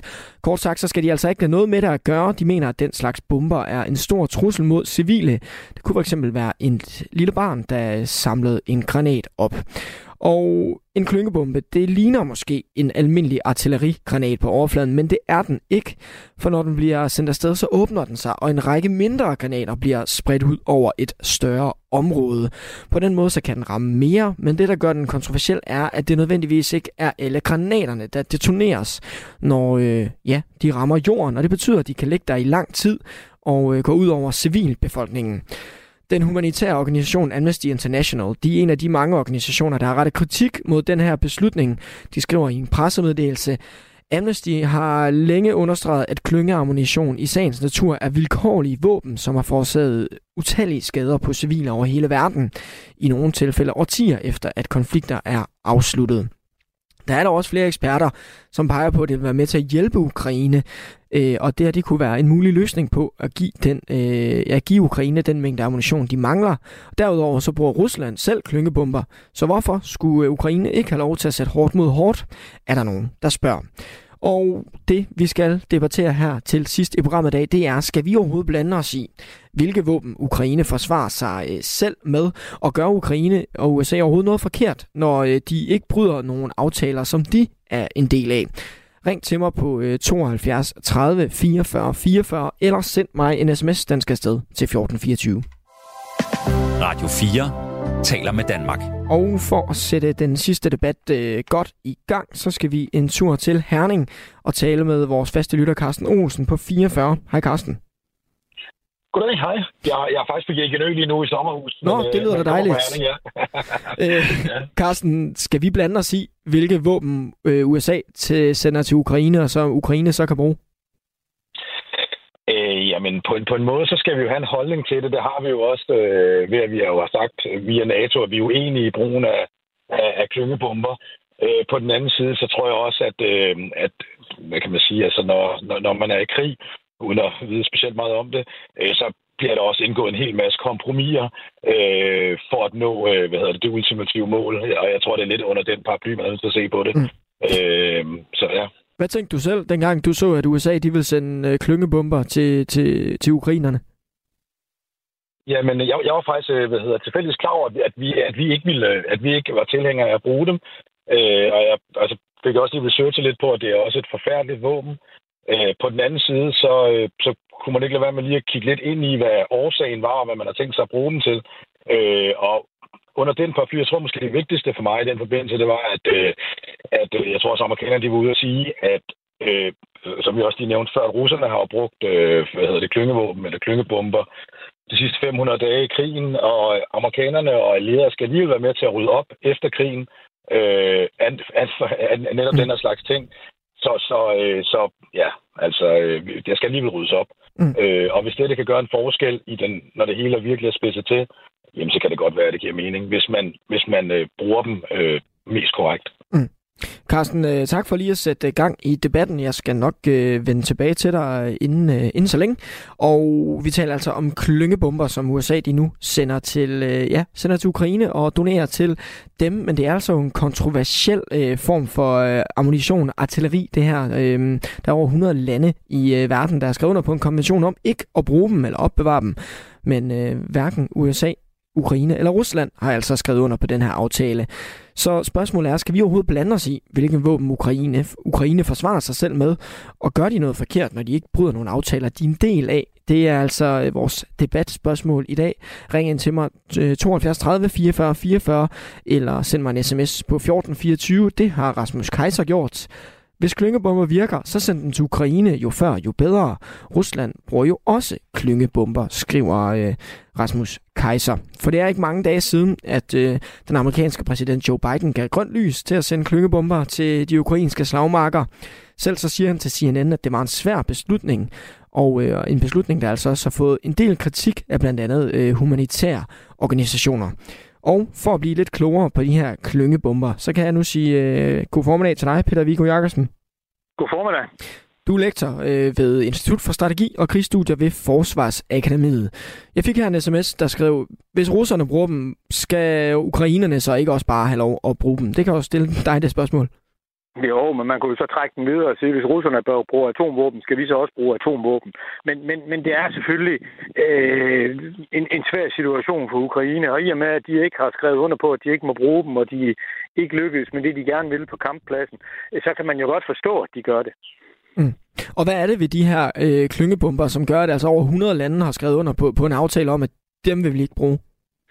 Jamen, en klyngebombe, det er jo en artillerigranat, der består af en masse små granater indeni. Så det vil sige, at det er ikke bare én, én eksplosion. Når, når sådan en kommer, så kan man sætte den til at sprænge, så den eksploderer lidt over jorden, og så flyver der masser af små øh, bomber ud også. Og, og det er jo smart, hvis man gerne vil dræbe en masse soldater på én gang. Øh, og det er især smart, hvis man skal ind og kæmpe mod nogle soldater, der prøver at beskytte sig bag forsvarslinjer og andet, så så er det et lidt mere effektfuldt våben. Det, der så er ulempen ved det her våben, det er jo, at det ikke er alle af de der små bomber, der eksploderer. Og det vil sige, når krigen er slut, og de civile vender tilbage og måske skal til at dyrke deres jord, ja, så støder de på de her ueksploderede øh, bomber, og så kan de jo springe mellem hænderne på dem, og så, så, så kan der blive dræbt en masse civile bagefter.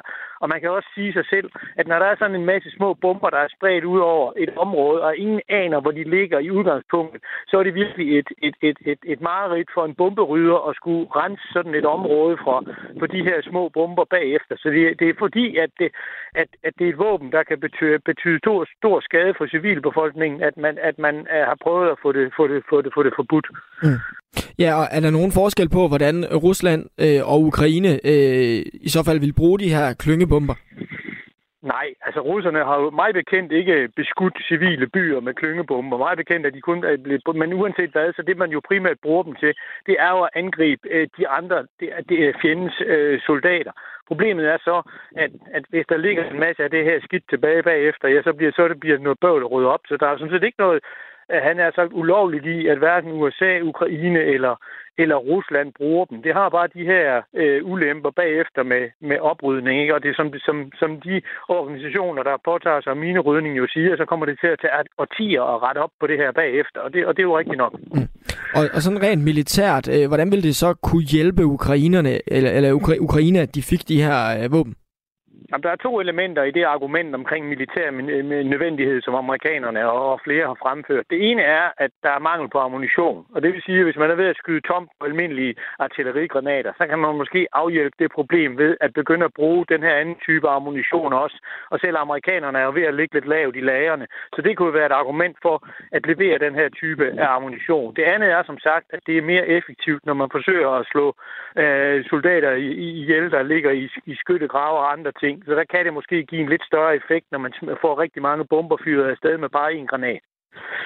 Og gør det overhovedet nogen forskel, når humanitære organisationer råber, øh, råber op i sådan et øh, tilfælde her, eller må de bare tænke, jamen vi er nødt til at have nogle flere våben til den krig her? Jamen, altså, det, er jo ikke, det er jo ikke de humanitære organisationers afgørelse. Jeg kan godt forstå, at de påpeger, at der er nogle negative effekter ved det her våben. Det er jo ligesom det, de er sat i verden for. Og de kommer jo også selv til at udsætte deres eget personel for fare bagefter, når de skal ind og hjælpe med at rydde miner. Så, så jeg kan da godt forstå, at de påpeger det. Og der er jo også en grund til, at 111 lande har skrevet under på en konvention, der siger, at man ikke vil have med den her slags ting at gøre. Men det er jo også, han har sagt, en gratis omgang for lande, der ikke er troet på eksistensen og siger, at de våben vil vi ikke bruge. Hvis det var Danmark, der var i Ukraines situation, vi ville helt sikkert også, hvad det hedder, ønske at, at, at bruge, bruge, hvad det hedder, øh, klyngebomber, når vi står i en krig, som vi, vi, vi har svært ved at vinde. Og det, som ukrainerne jo har indset, det er, at det er sværere end som så at gennembryde de russiske forsvarslinjer. Hvis den ukrainske offensiv havde været en stor succes, og at man havde skåret igennem de russiske forsvarslinjer og ræset afsted mod øh, Krimhaløen, ja, så ville man jo ikke være begyndt at diskutere det her. Men det gør man altså, fordi at Ukraine er, er presset, og så vil man gerne prøve at se, om man ikke kan finde de der ekstra marginaler, der gør, at man måske kan vende billedet. Peter Viggo Jacobsen, øh, tusind tak for at gøre os lidt øh, klogere på de her klyngebomber. Jamen, det var så lidt. Fortsat goddag. I lige måde. Altså øh, Peter Viggo Jacobsen, der er lektor ved Institut for Strategi og Krigsstudier ved øh, Forsvarsakademiet. Og vi har en masse sms'er på øh, det her emne. Det er vi øh, rigtig glade for. Bare bliv ved på 1424. Tommy fra Vestjylland kommer med en lille bredside til det danske forsvar, så læser jeg den i hvert fald. Øh, Danmark bør også udmelde os konventioner. Vi er et lille land. Gas, A-våben og klyngebomber. Helt perfekt forsvar for et land med til 20 soldater. Og mange af vores allierede gør det øh, allerede, skriver altså Tommy fra Vestjylland. Jesper skriver, øh, det er fint øh, med klyngebomber. Man smider også landminer ud i hobetal, men øh, ingen forskel der, skriver altså Jesper. Nu skal vi en tur til Slangerup og tale med dig, Martin, på 51. Hej Martin. Hej. Øhm, du har skrevet en sms til mig, hvor du skriver, at øh, organisationerne her, de skal stoppe deres 60'er-holdninger. Hvad mener du med det? Jamen, jeg mener, at vi lever i en eller anden form for fatamorgana om, at vi har den her himmelblå verden, og det er jo selvfølgelig også det, vi skal opnå, men sådan hænger verden jo bare ikke sammen i dag. Øhm, vi er nødt til at bekæmpe russerne med de samme våben, som de har brugt lige siden starten af krigen. Og hvis man bare følger bare en lille smule med i, hvad der foregår, så øh, bruger russerne både fosforgranater og klyngevåben på byer Det er der masser af filmklip af nede for krigen af. Man skal bare følge det på Telegram. Mm. Og så hørte vi jo også et, et argument her fra, fra Peter Viggo Jacobsen, som sagde det her med, jamen hvad så hvis, øh, altså hvad nu hvis Rusland de bruger øh, atomvåben? Er det så også bare grønt lys til det? Nej, jeg tror aldrig nogensinde, de kommer dertil, for russerne er udmærket godt klar over, at hvis de først får trykket på knappen til atomvåben, så er det slut for os alle sammen, inklusiv dem selv. Så øh, det kommer aldrig. Det, det, er sådan en, det er sådan et tankespil, der aldrig bliver aktuelt.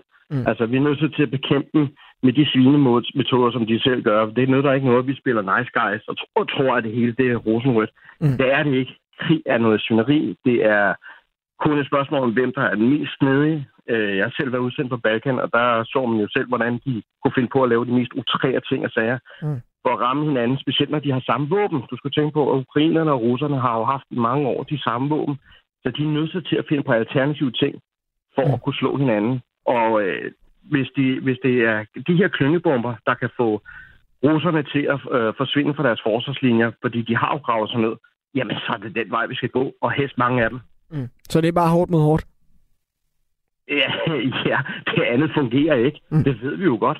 Altså, vi har nu vi prøvet i 50 år med at gøre det på en anden måde, og det kører ikke. Altså, der er kun en måde, og det er desværre magt.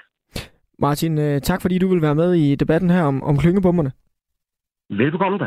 Og det kan du også være 72 30 44 44, der ringer du ind til mig. Du kan også sende mig en uh, sms, og jeg vil gerne høre din holdning til den sidste debat i dag. Altså skal vi overhovedet blande os i, hvilke våben Ukraine forsvarer sig selv med, eller burde de uh, holde igen med de her klyngebomber, som uh, USA nu har tænkt sig at donere til Ukraine? Radio 4 taler med Danmark. Du lytter til Ring til Radio 4. Din vært er Sylvester Guldberg Røn. Den amerikanske præsident Joe Biden, han har godkendt at sende klyngebomber til Ukraine. Altså de her bomber, som ligner en almindelig artillerigranat, men når man så skyder den ind over, så deler den sig ligesom ud i en masse små granater. Og øh, det gør den meget effektiv, men det er altså ikke alle granaterne her, som øh, altid detonerer. Og det gør altså, at de kan være farlige for civilbefolkningen, der kan øh, finde dem i øh, lang tid efter. Og det er altså også en kontroversiel beslutning, det her, for 111 lande i verden har skrevet under på, at øh, de hverken vil opbevare eller bruge de her klyngebomber. Men det har hverken Ukraine, Rusland eller USA altså gjort. Og den her beslutning, som USA har taget, den er altså kontroversiel, for flere humanitære organisationer, de har kritiseret den. De mener, at det går ud over netop den civile befolkning. Men Rusland, de bruger dem allerede. Så øh, hvorfor skulle Ukraine ikke sætte hårdt mod hårdt, spørger nogen andre. Og det er altså det, vi debatterer her i dagens sidste debatemne. Skal vi overhovedet blande os i, hvilke våben Ukraine forsvarer sig selv med? Og gør de overhovedet noget forkert, altså Ukraine og USA, når de ikke bryder nogle aftaler, de har indgået? Det vil jeg rigtig gerne høre din øh, holdning til. 72 30 44 44, der ringer du ind til mig. Du kan sende mig en sms, den skal afsted til 1424. Og vi har jo stadig vores øh, faste lytter med, Carsten Olsen på 44 fra Herning. Carsten, nu har vi jo lige Peter Viggo Jacobsen øh, igennem her med nogle, øh, med nogle forskellige pointer, blandt andet det her med, at øh, de jo altså er effektive, de her øh, klyngebomber. Ændrer det noget? Ja, det synes jeg. Altså, jeg, jeg, jeg synes faktisk næsten, det er en sjov debat, for alle er jo sådan set enige om, øh, så vidt jeg kan høre, at det her det er ok, selvom det selvfølgelig er forfærdeligt. Ikke? Og jeg synes, det ændrer rigtig meget faktisk. At, jeg synes, der er to ting, der er vigtige i det. Det er, at øh, nu er Ukraine jo i gang med den her modoffensiv for at, for at tage tilbage nogle af de områder, der er blevet taget fra dem. Og, øh, og hvis det, det kan gøre forskellen, at de kan komme igennem skyttegraven og tage nogle af de her positioner, øh, hvad hedder det, så synes jeg faktisk personligt, at, at, at det giver mening. Og den anden del er, at det her, det er jo af hensyn, altså man, kritikken er jo, at det er af hensyn til en civilbefolkning, men i det her tilfælde, i modsætning til når russerne bruger det, så er det jo Ukraines egen civilbefolkning, der kommer til at skulle dele med det her bagefter. Det er jo på ukrainsk territorie, øh, og det synes jeg faktisk er, det man måske jo kalde en formidlende omstændighed i en forfærdelig situation, der gør, at, øh, at, at man må sige, okay, hvis, hvis, hvis I kan bruge det for at tage nogle landområder tilbage, og så må I rydde op bagefter på jeres egne områder, mm. øh, så synes jeg i princippet, det er svært at, at stille sig imod derfra. Mm. Og så er jo enige om krigens natur og verdens natur. Lytteren før, der sagde, at jeg tror, vi har været naive på mange måder. Jeg tror, at verden var bedre, end den virkelig var. Den fungerer, som den også gjorde i gamle dage. At det er desværre magt, øh, der i den sidste ende, øh, det er mm. det har jo vist, øh, hvad det gør forskellen. Så den er, den er lidt svær, ja. Carsten Olsen, tak for at skyde debatten i gang igen. Vi skal nemlig videre til nogen, der altså ikke synes, det her er en god idé. Altså at USA har givet grønt lys til at sende de her kontroversielle klyngebomber til Ukraine. Og det er altså også en beslutning, som Joe Biden har kaldt for svær til CNN. Og en af dem, der ikke er øh, ja, fortaler for den beslutning, kan man sige, det er dig, Richard McCormack. Velkommen til programmet. Mm. Uh, godmorgen, ja. Du er chef for enheden i øh, Dansk Flygtningehjælp, der beskæftiger, sig med minerydning. Hvorfor er de her klyngebomber så dårlige en idé? Så dårlige en idé? Altså, klyngebomber er uh, et kæmpe problem, og beslutningen om at sende dem til Ukraine er dybt problematisk. Um, som I har været inde på, så er de, uh, uh, udløser de en hel masse små bomber over et ret stort område. Det vil sige, for hver eneste granat, som alles øh, vil affyre, som måske, måske ikke kommer til sprængning, så er der måske 100. Nogle af de her klyngebomber øhm, øh, øh, øh, øh indeholder nu ligner 200 øhm, øh, små øh, submunitions, som man kalder dem. Det vil sige, problemet med ueksploderet ammunition vokser sig øh, cirka 100 gange hurtigere, end, øh, end det ellers vil gøre. Og det er faktisk et ret stort problem. Um, det er, um, hvis man kigger på um, andre områder, at det er i, i, på grund af klyngebomber, at man stadig er i gang med oprydningsarbejde i Laos uh, omkring 50 år efter Vietnamkrigen sluttede. Mm. Og, og Vietnamkrigens sidste offer nok ikke er født endnu. Men så... Rydningen er også meget svær. Men så... Men som Joe Biden jo også øh, siger, så hænger beslutningen sammen med, at de, Ukraine har brug for ammunition til ligesom at, at holde fast i både deres offensive og defensive aktioner. Altså kunne man ikke også sige, at der er ret store konsekvenser for civilbefolkningen, hvis, øh, hvis de ikke kan følge med i Rin? Hvis de ikke kan følge med i Rin. Det har ret store konsekvenser at bruge klyngebomber, og det, det, er, det er på grund af, af, af problemerne med, med, med våbnet, at uh, nu 123 nationer er gået sammen og sagt, at, de, at det er, det er at, at man under ingen omstændigheder vil bruge de våben. Det vil sige, at det findes ikke for Danmark og en række andre lande, simpelthen ikke omstændigheder er et holdbart argument for, at man vil bruge øh, øh, klyngebombe. Heller ikke, hvis man er ved at tør for ammunition. Og hvordan vil det påvirke jeres arbejde med at rydde miner i Ukraine? Altså, øh, at det her, de her klyngebomber nu er på vej også øh, til, til Ukraine? Også til, til Ukraine. Um, det vil gøre arbejdet betydeligt mere uh, omfattende uh, og besværligt gøre arbejdet. Um, det vil også gøre, at det, uh, det tager betydeligt længere. Som, som jeg sagde før, så vokser problemet sig uh, nogle størrelsesordner hurtigere end uh, med konventionel ammunition. Det er også meget svært og farligt at rydde klynge, klyngebomber, fordi de er uh, man, man, de vejer faktisk ikke så meget, de små bomber, og, og man kan meget nemt komme til flygten, og i modsætning til for eksempel antipersonelle miner, når man flytter dem, så kan man meget nemt bringe dem til springning.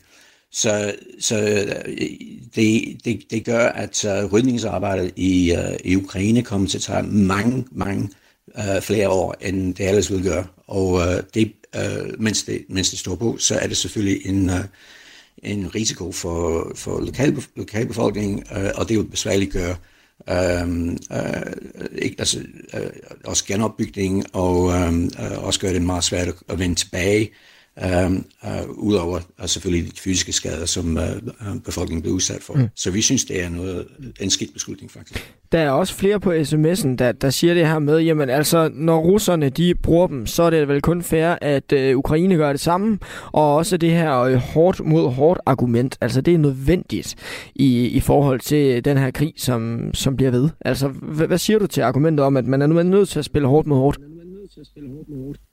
Det er, det, det, altså det vil sige, at det er simpelthen en grænse for, hvad, hvad man, kan, man kan tillade sig i, øh, i, i krig. Og bulen øh, er et våben, som er, uh, over 123, eller 123 stater har, har accepteret, at volder uacceptabel skade på civile, er simpelthen ikke, uh, ikke i orden. Så det, det er ikke et argument uh, om, at jamen, fordi du gør det, så kan jeg også gøre det.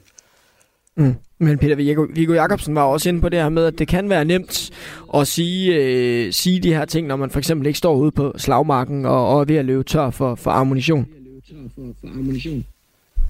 Jamen, det kan man måske sige, men øhm, det er, øh, det, det, det er, så vender tilbage til, at det er simpelthen en grænse for, øhm, hvad man kan tillade sig i krig, og øhm, det her øh, våben har, har været altså betragtet som et problem med, fordi det er vold og uacceptabel skade øh, mod civile, Um, og, og derfor er det simpelthen forbudt. Og forbudt på den måde, at Danmark og de andre nationer siger, at det skal aldrig nogensinde bruges, uh, heller ikke hvis man uh, mangler ammunition uh, og andre typer.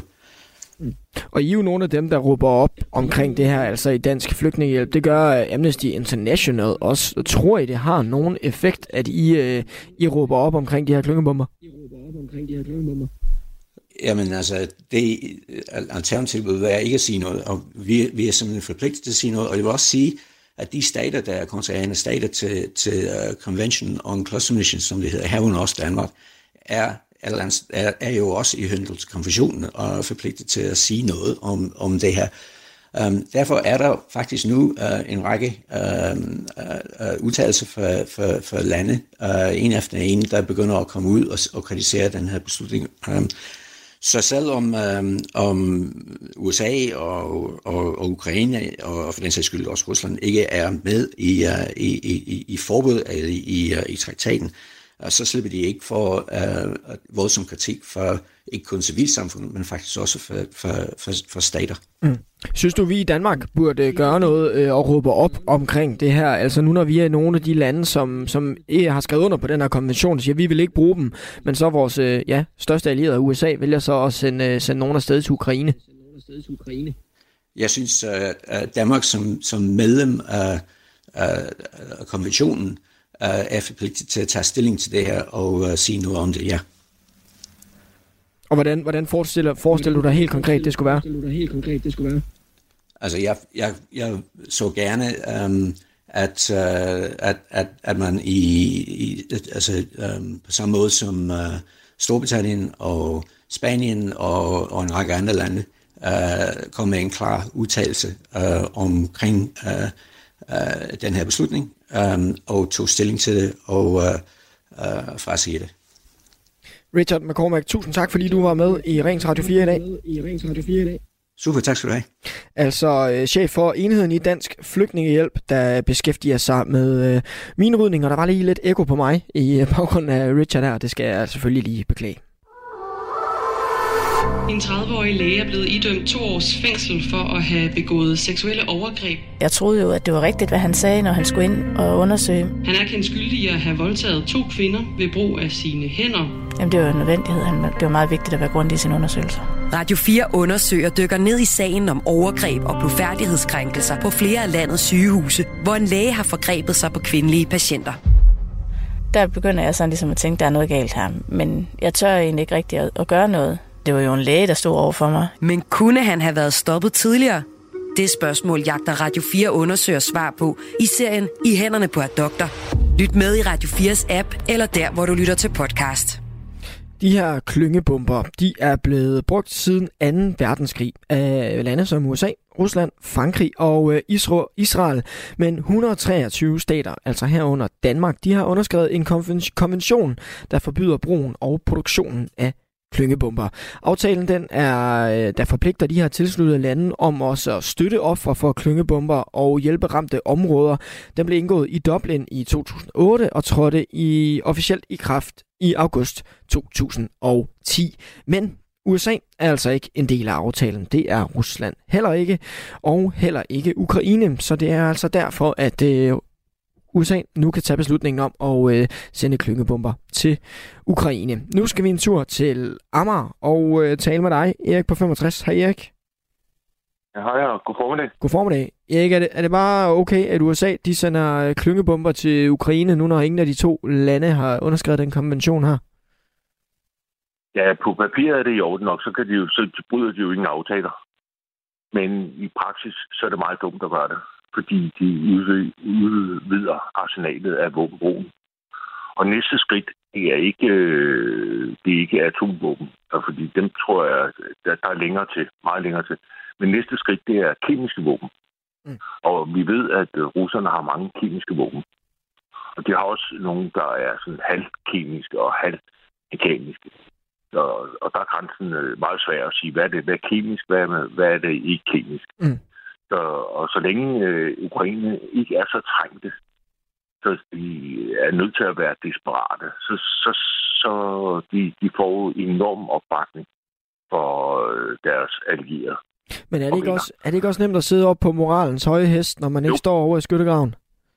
Jo, ja, det er også derfor, jeg sagde, at det er meget nemt, og vi kan alle sammen have... Øh, så længe vi ikke selv har blod på hænderne, så kan vi alle sammen have de der fine moralske fornemmelser og sådan noget. Men man, skal, man kan også gøre det, at fordi det næste skridt, det er kemiske våben. Så måske alene af den grund skal man ikke gøre det, fordi mm. det kan måske friste russerne til at bruge kemiske våben. Mm. Og det er jo stadigvæk ikke atomvåben. Men hvordan er du så sikker på det her med, at det næste skridt er kemiske våben? Det er jeg ikke sikker på, men det er en mulighed. Mm. Synes du, vi i Danmark, nu når vi har skrevet, øh, skrevet under på den her konvention, som en af de her 123 lande, skulle vi gøre mere for ligesom at sige fra over for, øh, for de her øh, ja, klyngebomber, øh, ja, nu når vi som, som nævnt har underskrevet konventionen? Altså, vi skal, vi skal jo give vores mening til kende, og den betyder ikke ret meget i den her sammenhæng, det ved jeg godt. Både over for Ukraine og over for russerne, men vi skal fortsætte ved at støtte ukrainer. Altså, det, det bliver vi nødt til. Vi har ikke andet valg. Mm. Men vi, vi skal i hvert fald sige, at vi, vi synes, det her det er en meget, meget dårlig idé. Og så skal vi gøre opmærksom på, at, at øh, det kan måske friste russerne til at begynde at bruge kemiske våben. Mm.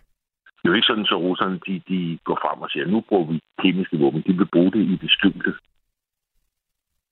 Men er det ikke en, altså, hvad, hvad siger du til det her argument om, at, hvad siger du til det her argument om, at rus, russerne jo bruger dem? Så hvorfor skal Ukraine så ikke bare gøre det? Altså, man, man, man ved jo ikke, om, om den her glidebane kommer. Nej, det, det kan man ikke vide. Krig, det er jo uforudsigeligt, ikke? Øh, det, det er klart, men det er nærliggende at tro, at hvis russerne bliver øh, meget presset, og det er de, så øh, er de lettere ved at, at, at gribe til mere praktiske våben eller mere beskidte våben, hvis øh, modparten også øh, det har vi set fra andre krige, øh, hvis ikke de behandler deres øh, egne krigsfanger over, jamen så begynder øh, fjenden også at behandle øh, krigsfangerne dårligt. Det, det er noget, der smitter hele tiden. Mm. Og, det, og derfor eskalerer det også. Det, det er så meget viden på krige. at der, der er sådan en eskalation af, af, af våben og modbydelighed. Og man kan sagtens bruge for eksempel øh, kemiske våben uden at vedkende sig, at, at man bruger dem. Så kan man sige, at det den selv har gjort det, og der kender vi ikke noget til. Og det, de kemiske våben, den skal vi passe mindst lige så meget på som øh, kløngebomber. Måske mere. Mm. Men kan, altså, man kan vel også sige, at øh, USA tager noget ansvar her. Nu har de jo ikke underskrevet konventionen, og hvis det er jo det, Ukraine de har brug for lige nu, så øh, tager de den her beslutning. Joe Biden skriver selv, at, siger jo selv, at den er svær, og det er ikke noget, de egentlig har lyst til, men de er nået dertil, hvor, ja, hvor det er en nødvendighed. Ja, men, ja, men vi er jo tit der uenige med USA, hvad der er en nødvendighed, hvad der ikke er en nødvendighed. Og det er jo dem, der bestemmer øh, USA. Det, det er de store, stærke, den stærkeste i klassen, og det, det er dem, der bestemmer. De har magten. Og vi kan, det, det eneste, vi kan gøre, det er bare at give vores mening til kende over for USA og over for øh, Ukraine. Så på det bedste, faktisk. Så vi skal, vi skal aktivt sige fra os som land, eller hvad? Det, ja, vi skal sige, at vi er imod det, ikke? Vi skal stadigvæk fortsætte med at støtte øh, Ukraine, og vi skal ikke øh, blive sådan småfornærmet af den grund, fordi det er krigens vilkår. Det, det, er, øh, det er ikke altid går, som man gerne vil. Men man skal gøre alt, man kan på det diplomatiske plan eller i ord, og for at tage afstand fra det og sige, at det her det er en meget, meget dårlig idé.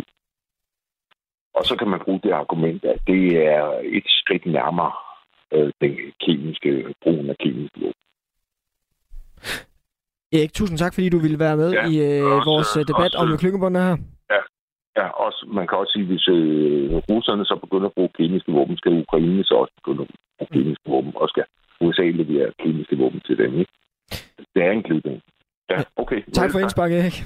Ja, okay. Hej, hej. Hej, hej. Og vi har en sms fra Inger, der skriver, er det blevet øje for øje og tand for tand? Nej, klyngebomber har civile mål i, øh, har civile som mål i sidste ende, ende, skriver Inger. Lars Madsen skriver, Ukraine har da lov til at bruge de våben, de vil. Har I ikke fattet det? Det er jo Ukraines jord, og en anden har skrevet, Danmark har underskrevet ikke at have noget at gøre med klyngebomber, derfor bør vi melde fra og se minerydning bagefter.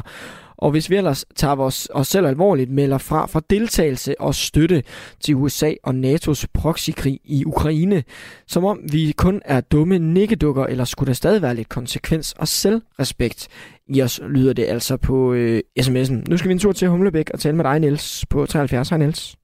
Hej, dag. De her klyngebomber, er det noget, man burde holde sig fra at sende til Ukraine, eller er det en nødvendighed?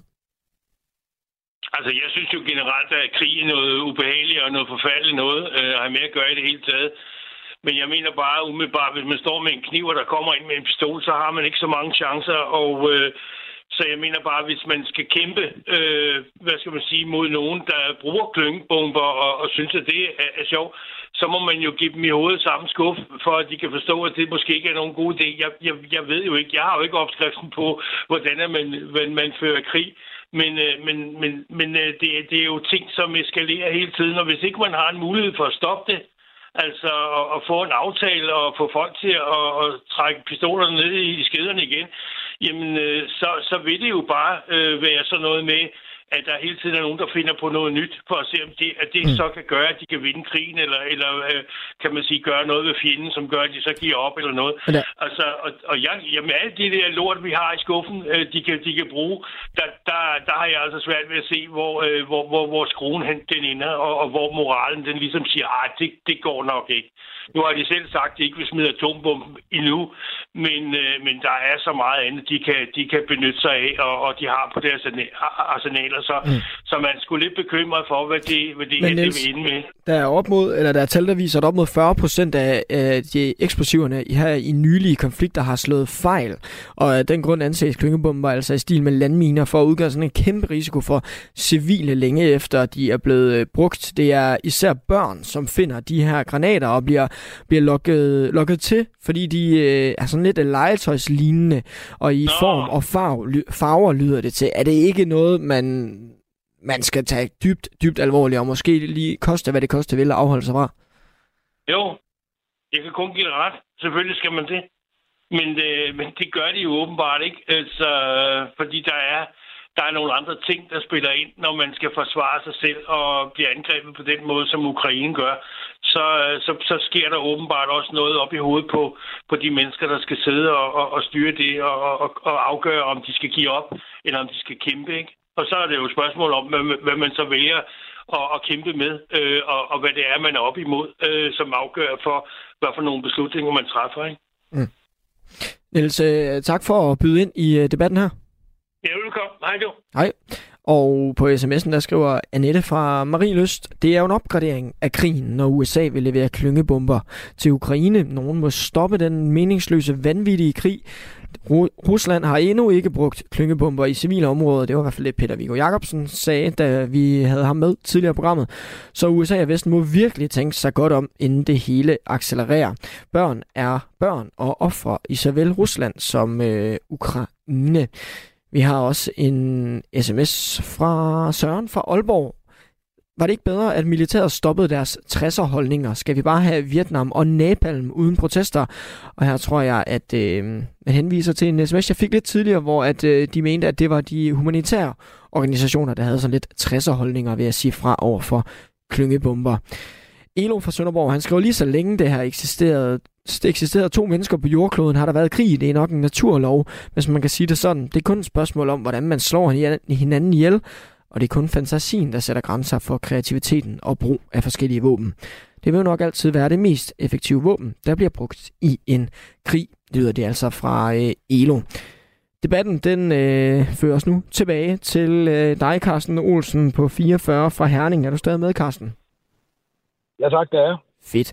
Carsten, nu havde vi, øh, vi havde blandt andet Erik her med for et stykke tid siden, som sagde, jamen det her det er en glidebane. Vi havde også Richard McCormack med fra Dansk Flygtningehjælp, som siger, at det her det er, øh, det er altså et våben uden lige. Det kan gøre så stor, stor skade på civilsamfundet. Ændrer det noget på din holdning? Øh, egentlig ikke, hvis jeg skal være helt ærlig, fordi at, øh, altså, jeg tror, at langt de fleste også har ringet ind her. Deres holdning er jo, at det er forfærdeligt, og man er sådan set imod øh, brugen af klyngebomber, men på grund af nødvendigheden, og, og jeg tror måske også lidt, altså, der er ikke nogen af dem, som er imod at bruge de her klyngebomber i den her specifikke og konkrete situation, der endnu har præsenteret et alternativ. Øh, fordi man kan sige, at som jeg også kunne læse mig frem til, alternativ er russerne, øh, de fortsætter deres offensiv og ruller hen over de civile områder, som, øh, som skal rydde op efter klyngebomber, kan man sige. Og der, vil man, der siger vi jo lige nu, at øh, alternativet er være, at russerne overtager områderne, og den, de uhyreligheder, de kan finde på, Øh, så, så, så, så, det synes jeg er den Og der er ikke nogen nu, der har præsenteret et alternativ. Altså, hvordan stopper man ellers modoffensiven øh, i, i de områder der? Øh, eller undskyld, stopper russernes fremrykning i de områder, hvis man ikke bruger dem her. Altså, hvis der er et alternativ, så tror jeg, at alle vil sige, hey, så lad os hellere bruge det. Øh, men, men, men, men lige nu, der står det ud til at være det, som, som man, kan, man, man, man, man kan tage i brug. Ikke? Mm. Så øh, ja, jeg synes, jeg synes faktisk, det, det er jo pest eller cola. Jeg synes godt nok, den er svær. Og vil det ændre noget sådan på din, øh, hvad kan man sige, opfattelse af Ukraine, hvis de nu er begyndt at bruge de her klyngebomber, som, som vi jo, øh, ja, som mange forkaster, at Rusland bruger?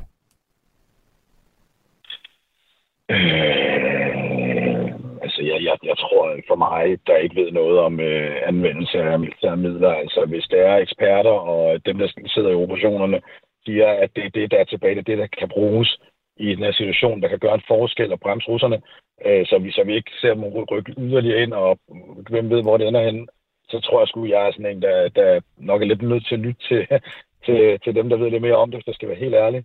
Øh, og så vil jeg sige, at der er en ting for mig, det er, at det er på ukrainernes egen jord. De har jo lavet en beslutning om, det er vigtigt at stoppe russerne fra, over, fra overgreb og uhyrelighed mod deres civilbefolkning, altså ukrainernes, øh, end at, vi skal rydde, eller at de skal rydde op på deres eget territorie bagefter jeg synes, det er en hård beslutning, de selv træffer. Jeg tror nok, jeg, jeg er stadig, hvor jeg må anerkende den beslutning og sige, jamen, jeg går ud fra, at de har tænkt det meget, meget grundigt igennem, mm. og ikke kunne finde andre alternativer.